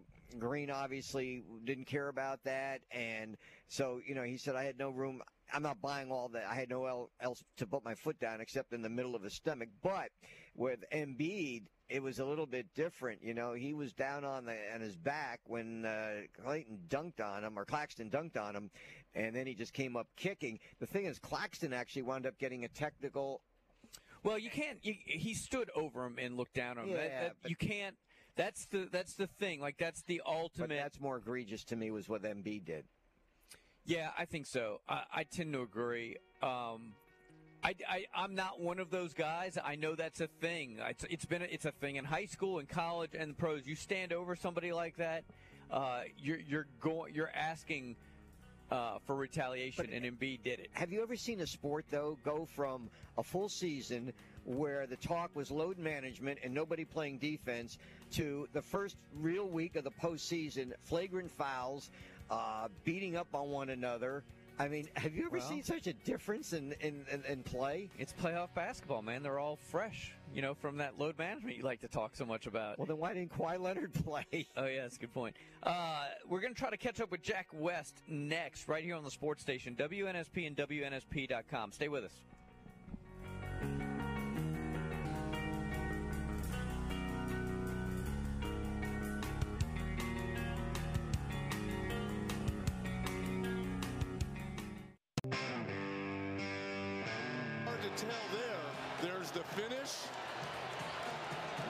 Stare down in the step over. Looked like one of the Rockettes with that kick. Wow. That's good. That is really good. Was that uh, Kevin Harlan? Yeah, Said uh, that- yeah, I think so. that- that Rockettes with the kick. It actually did look like that. That is a really good description. I'll say this: it gives the TNT crew a lot to talk about, rather than baskets and things like that. It's, it's been a really strange week. I, I pointed this out, this stat, which is really crazy. During the regular season, there were 14 flagrant two in the whole season. That's one out of every 88 games. So far this week in 17 postseason games, there's been two, and Embiid, Mark, possibly could have gotten a third. Yeah, well, probably should have. I agree. Yeah, definitely. Although Harden should not have been. Oh, that's ridiculous. Yeah, That- that we haven't really talked much about that. How, how did he? Uh, We'll talk about that when we get. Uh, we're going to talk to our guest during our alumni section, uh, Jack West. Yes, quarterback here at uh, Saraland. That's where we're broadcasting from. What a career he had. Elected to go to Stanford. Jack, good morning. How are you today? Good morning. I- I'm doing well. It's good to hear from you guys. Good to hear from you. So, where are you now? Where are we? Where are we uh, talking to you from? Uh, I'm currently in Boise, Idaho. It is uh, snowed probably two or three times earlier this week. Um, working for a general contractor out here, um, building, build, helping build buildings. So um, it's an opportunity I got right after I graduated from school, and uh, couldn't really pass it up. So You know, Jack, we should make it clear you're not in Boise. You didn't transfer to play on the blue field. You you've got a nice you got a nice job. Did you ever? Con- I I know you didn't like. You weren't like a starter every game, or even if you were though. Did you ever contemplate transferring from Stanford? Um, there may have been a point in college where maybe we, me and my family talked about it, but at the end of the day, uh, we um, decided, you know, let's focus on getting our degree um, and getting my degree. And uh, once we we got that, I, I I just, you know, it was time, and I think um, I enjoyed my time very much at Stanford, but but it was time for me to uh, to go in another direction. And um, once I talked about that with my family, and, and we were all on the same page, uh, ended up working out. So All right, since we're at Saraland, why don't you reminisce a little bit and, and maybe a highlight or two, what you remember most or most memorable moment on campus, whether it be on the football field or even off the field? Oh wow! Um, well, I think off the field, I remember uh, our graduation happened really three times because it was such a bad storm that day. Um, we started out on the field. Um, then it started storming. Then we had to run inside to the gym. Uh, Miss Beverly Spondike was the principal at the time. She had uh, done such a good job of setting everything up. So we had to do like A through L in the first section in the gym, and then um, the rest of everybody else. And, and the families had to switch in and out each time. Um, so that was like a probably a five or six hour graduation. Um, on the field, ooh, um, probably two. I remember, you know, we got to travel to Heard County, Georgia, and play um, there against another guy who'd gone to college, Emory Jones, and got to play on TV with a bunch of my best friends, which was really cool. Um, and also, there was a play, I think my senior year um, against Murphy. We uh, converted like a fourth and 36 or something like that, and I'll never forget um, that play. It was uh, that's the loudest I'd ever heard. Spartan Stadium. Um, it was pretty cool. Anything to write home about during your playing career at Stanford? Um, I think number one, it was a great opportunity for me. Number one, to uh, go out west and get a perspective on on who I am and uh, what I want in life, and also get a chance to be around a lot of really cool and smart guys and gals, and um, and learn. Um, you know, I got the opportunity to play in uh, you know a few games, um, which was really really fun and uh, something that I always wanted to do growing up was to play college football, and I got the opportunity to do that. And I was extremely um, blessed to do that and to be around a great coach like Coach David Shaw. um, and learn from him. So um, I'd say just that. I mean, it was the ability to be around a bunch of really, really smart people. Some made me wonder, whoa, what am I doing here? You know, we got Olympians in the pool, and we've got people developing the newest and latest technologies and, and things like that. So um, it was really cool to be, you know, to represent Saraland in my hometown and, and be able to go out there and, and uh, continue to learn and grow. Jack West, our guest here on WNSP. So, what was the toughest course you took at Stanford? Ooh, um, so probably I took an American law course, which was essentially it was taught by a, a, a law professor, um, where we essentially went through all sorts of case law and was kind of like intro level law school class. I took it my freshman year. I think it was one of the first class I took, and um, very difficult, very uh, sort of wake up moment to college and wake up moment to Stanford. you know, uh, a lot of work involved with that, and that was like during the first season. So Yeah. it's, it's you're dealing with all this like law work, and at the same time you're preparing for for games. You've never done that before, so it was really a mixture of both. But yeah, it was uh, American law. I remember that. You know what I remember, Jack? Uh, In addition to your passing accuracy in the games that I did, you know what I remember the most about you at Saraland? You're gonna, I don't know if you, you, you even think about this.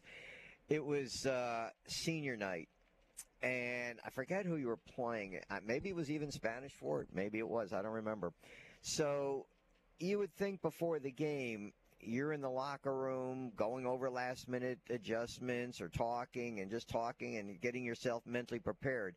But instead, you were on the football field for about 20, 25 minutes just standing there with escort, and you were like one of the last players introduced. And I'm thinking, why in the world is the starting quarterback out on the field for about 20 minutes, and then the thing went so long, you got the team got penalized to start the game. That's what. I remember. I asked Jeff about that. How could you leave your starting quarterback out there, the last, almost the last player introduced on senior night? well, um, uh, I probably chatting it up with my dad, to be honest. And um, I, I think I remember my mom and dad being the two people to walk me out on the field. And I think that was the night that we converted that fourth down. Uh, that fourth and 36 I was talking about earlier. But, but yeah, that's. Um, I, I don't really remember much before the game, but I remember that play. so. Yeah, so so maybe if you hadn't been out there for 20 or 25 minutes, you never would have converted that play. There's a there's a Exactly. there's a method to Jeff Kelly's madness. Exactly. There So- always is.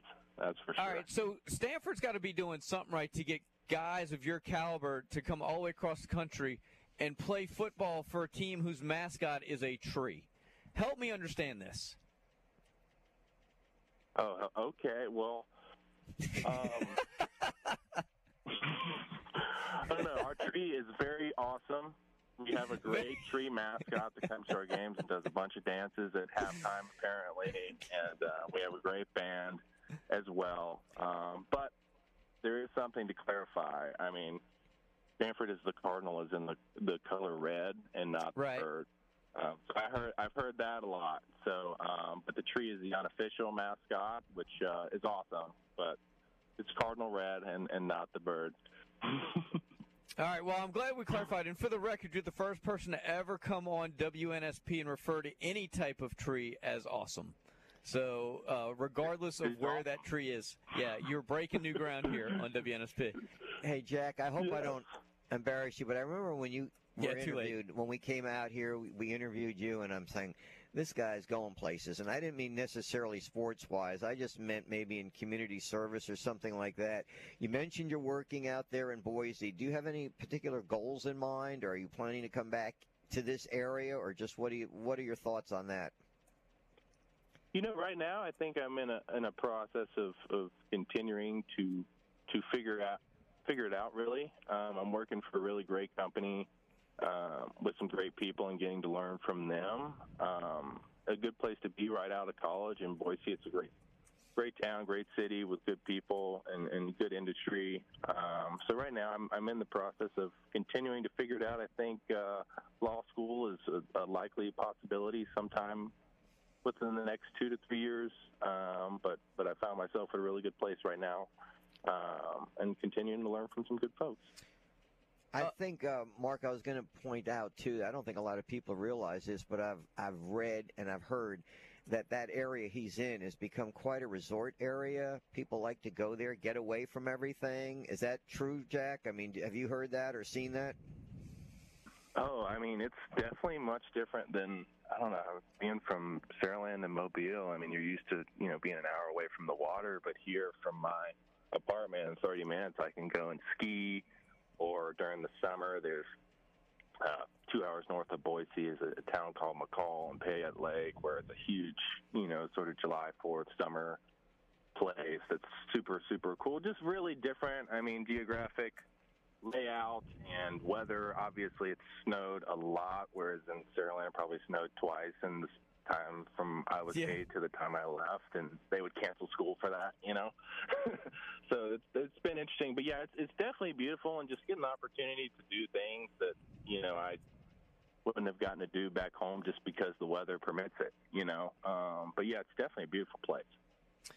Uh, before we let you go, I'm curious, Jack, and thank you for jumping on with us, man. It's, it's great to talk to you again. Uh, what, wh- how do you view college football? Is college football in a good place now? We talk about so many different aspects of it, whether it's recruiting or transfer portal or NIL.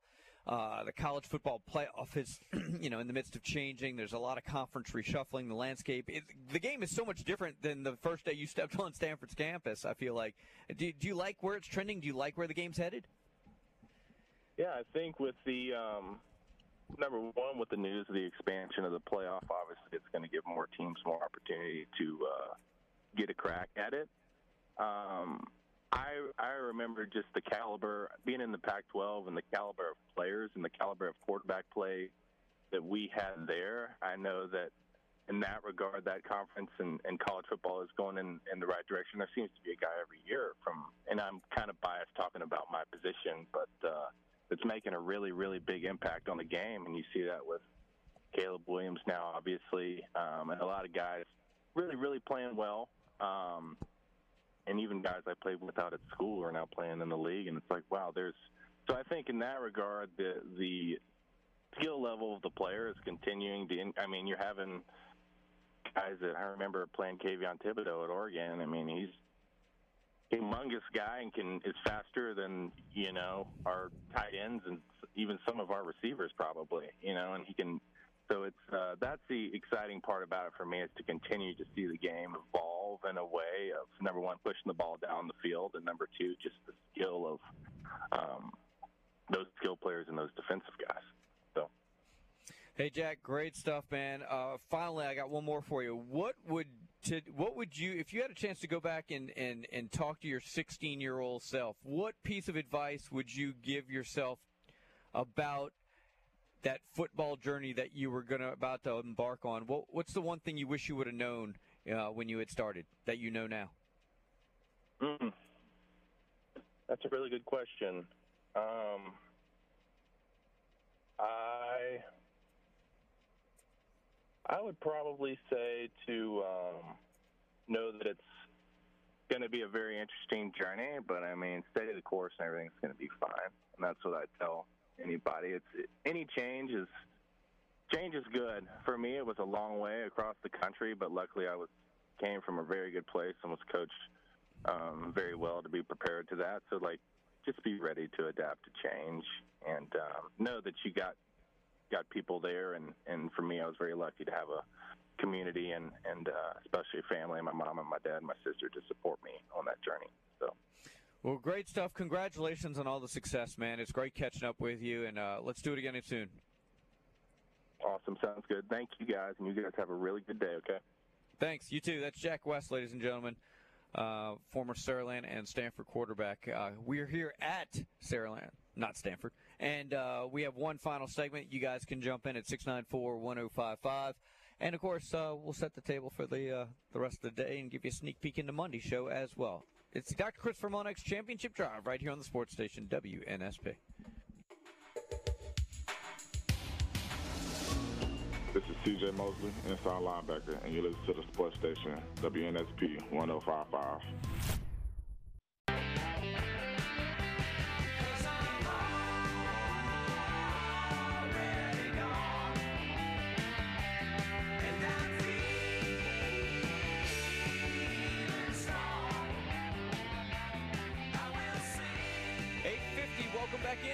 In. One final segment. Yeah, and we're going to cram a little bit in this. I wanted to ask you, in all your years of coaching and even watching, have you ever seen a flagrant two, even a flagrant on what Harden did? I, I really haven't. I mean, I, I've seen lots of basketball games, but never to the degree where somebody sho- pushed No. off a little bit in the midsection. No, it was it was a terrible call. Uh, even even if even if there was something going on leading up to that point, that in and of itself is not worthy of that type of call. Do you believe that officials terrible. do make good calls?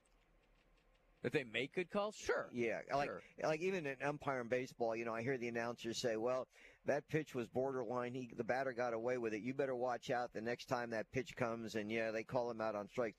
But to uh, to hear the commentators, and I'm talking about the ones who did the game yesterday, and then the TNT crew say that they felt that the call on Harden was a make good for not calling on Embiid. I just can't fathom that. Yeah, I I, can't. I, don't I don't you know we I've seen and heard referees even on the local level say I've heard them tell coaches I missed it I missed it I, I'll get you one I'll get you one and, and it, it's just basically getting them a possession right and so in the grand scheme of a game or four quarters or two halves or whatever format you're playing you know one foul one tip ball going the other way in the middle of the game isn't going to alter I'm not a fan of refs trying to make it right by they're they're they're basically admitting they were wrong. So to make it right, they're going to be wrong again. I have an issue with that, but the idea that you should have thrown one guy out and didn't do it, so I'm going to throw a different guy out for a lesser crime is is to me a fireable offense. Look, I don't have a dog in the hunt. I I'm not rooting for the Sixers. I was actually hoping the Nets would win at least one game and not get swept, uh,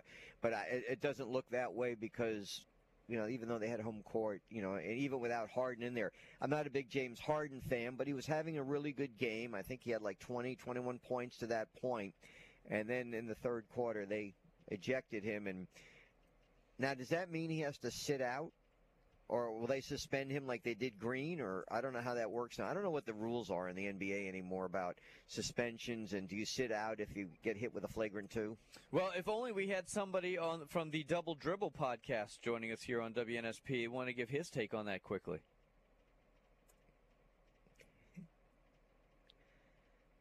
And Quickly, there's, there's, quickly, there- there's your answer. There's your answer. How about this? Trae Young, most overrated player in the NBA. Now, uh, and, in in, fairness to Trae, they they interviewed about 54 for players, but all, but only eight came and picked Trae number one. So eight out of 54 is not is not a telling number to me, but. Uh, he he got recognized as that. I don't know if you say recognized or lowballed or whatever, but um, it's it's you know he you know you've heard these rumors about him getting traded and everything, and we'll we'll follow up with the uh, Hawks probably on uh, Monday's show like we normally do with Bob Rathbun.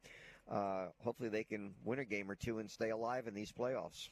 All right. Uh, reminder uh, that A Day. We talked a little bit about A Day going uh, earlier today. A Day is tomorrow. You can hear the broadcast of that right here on the sports station WNSP. Nick Saban made it very clear he is not necessarily against the idea of going to the portal.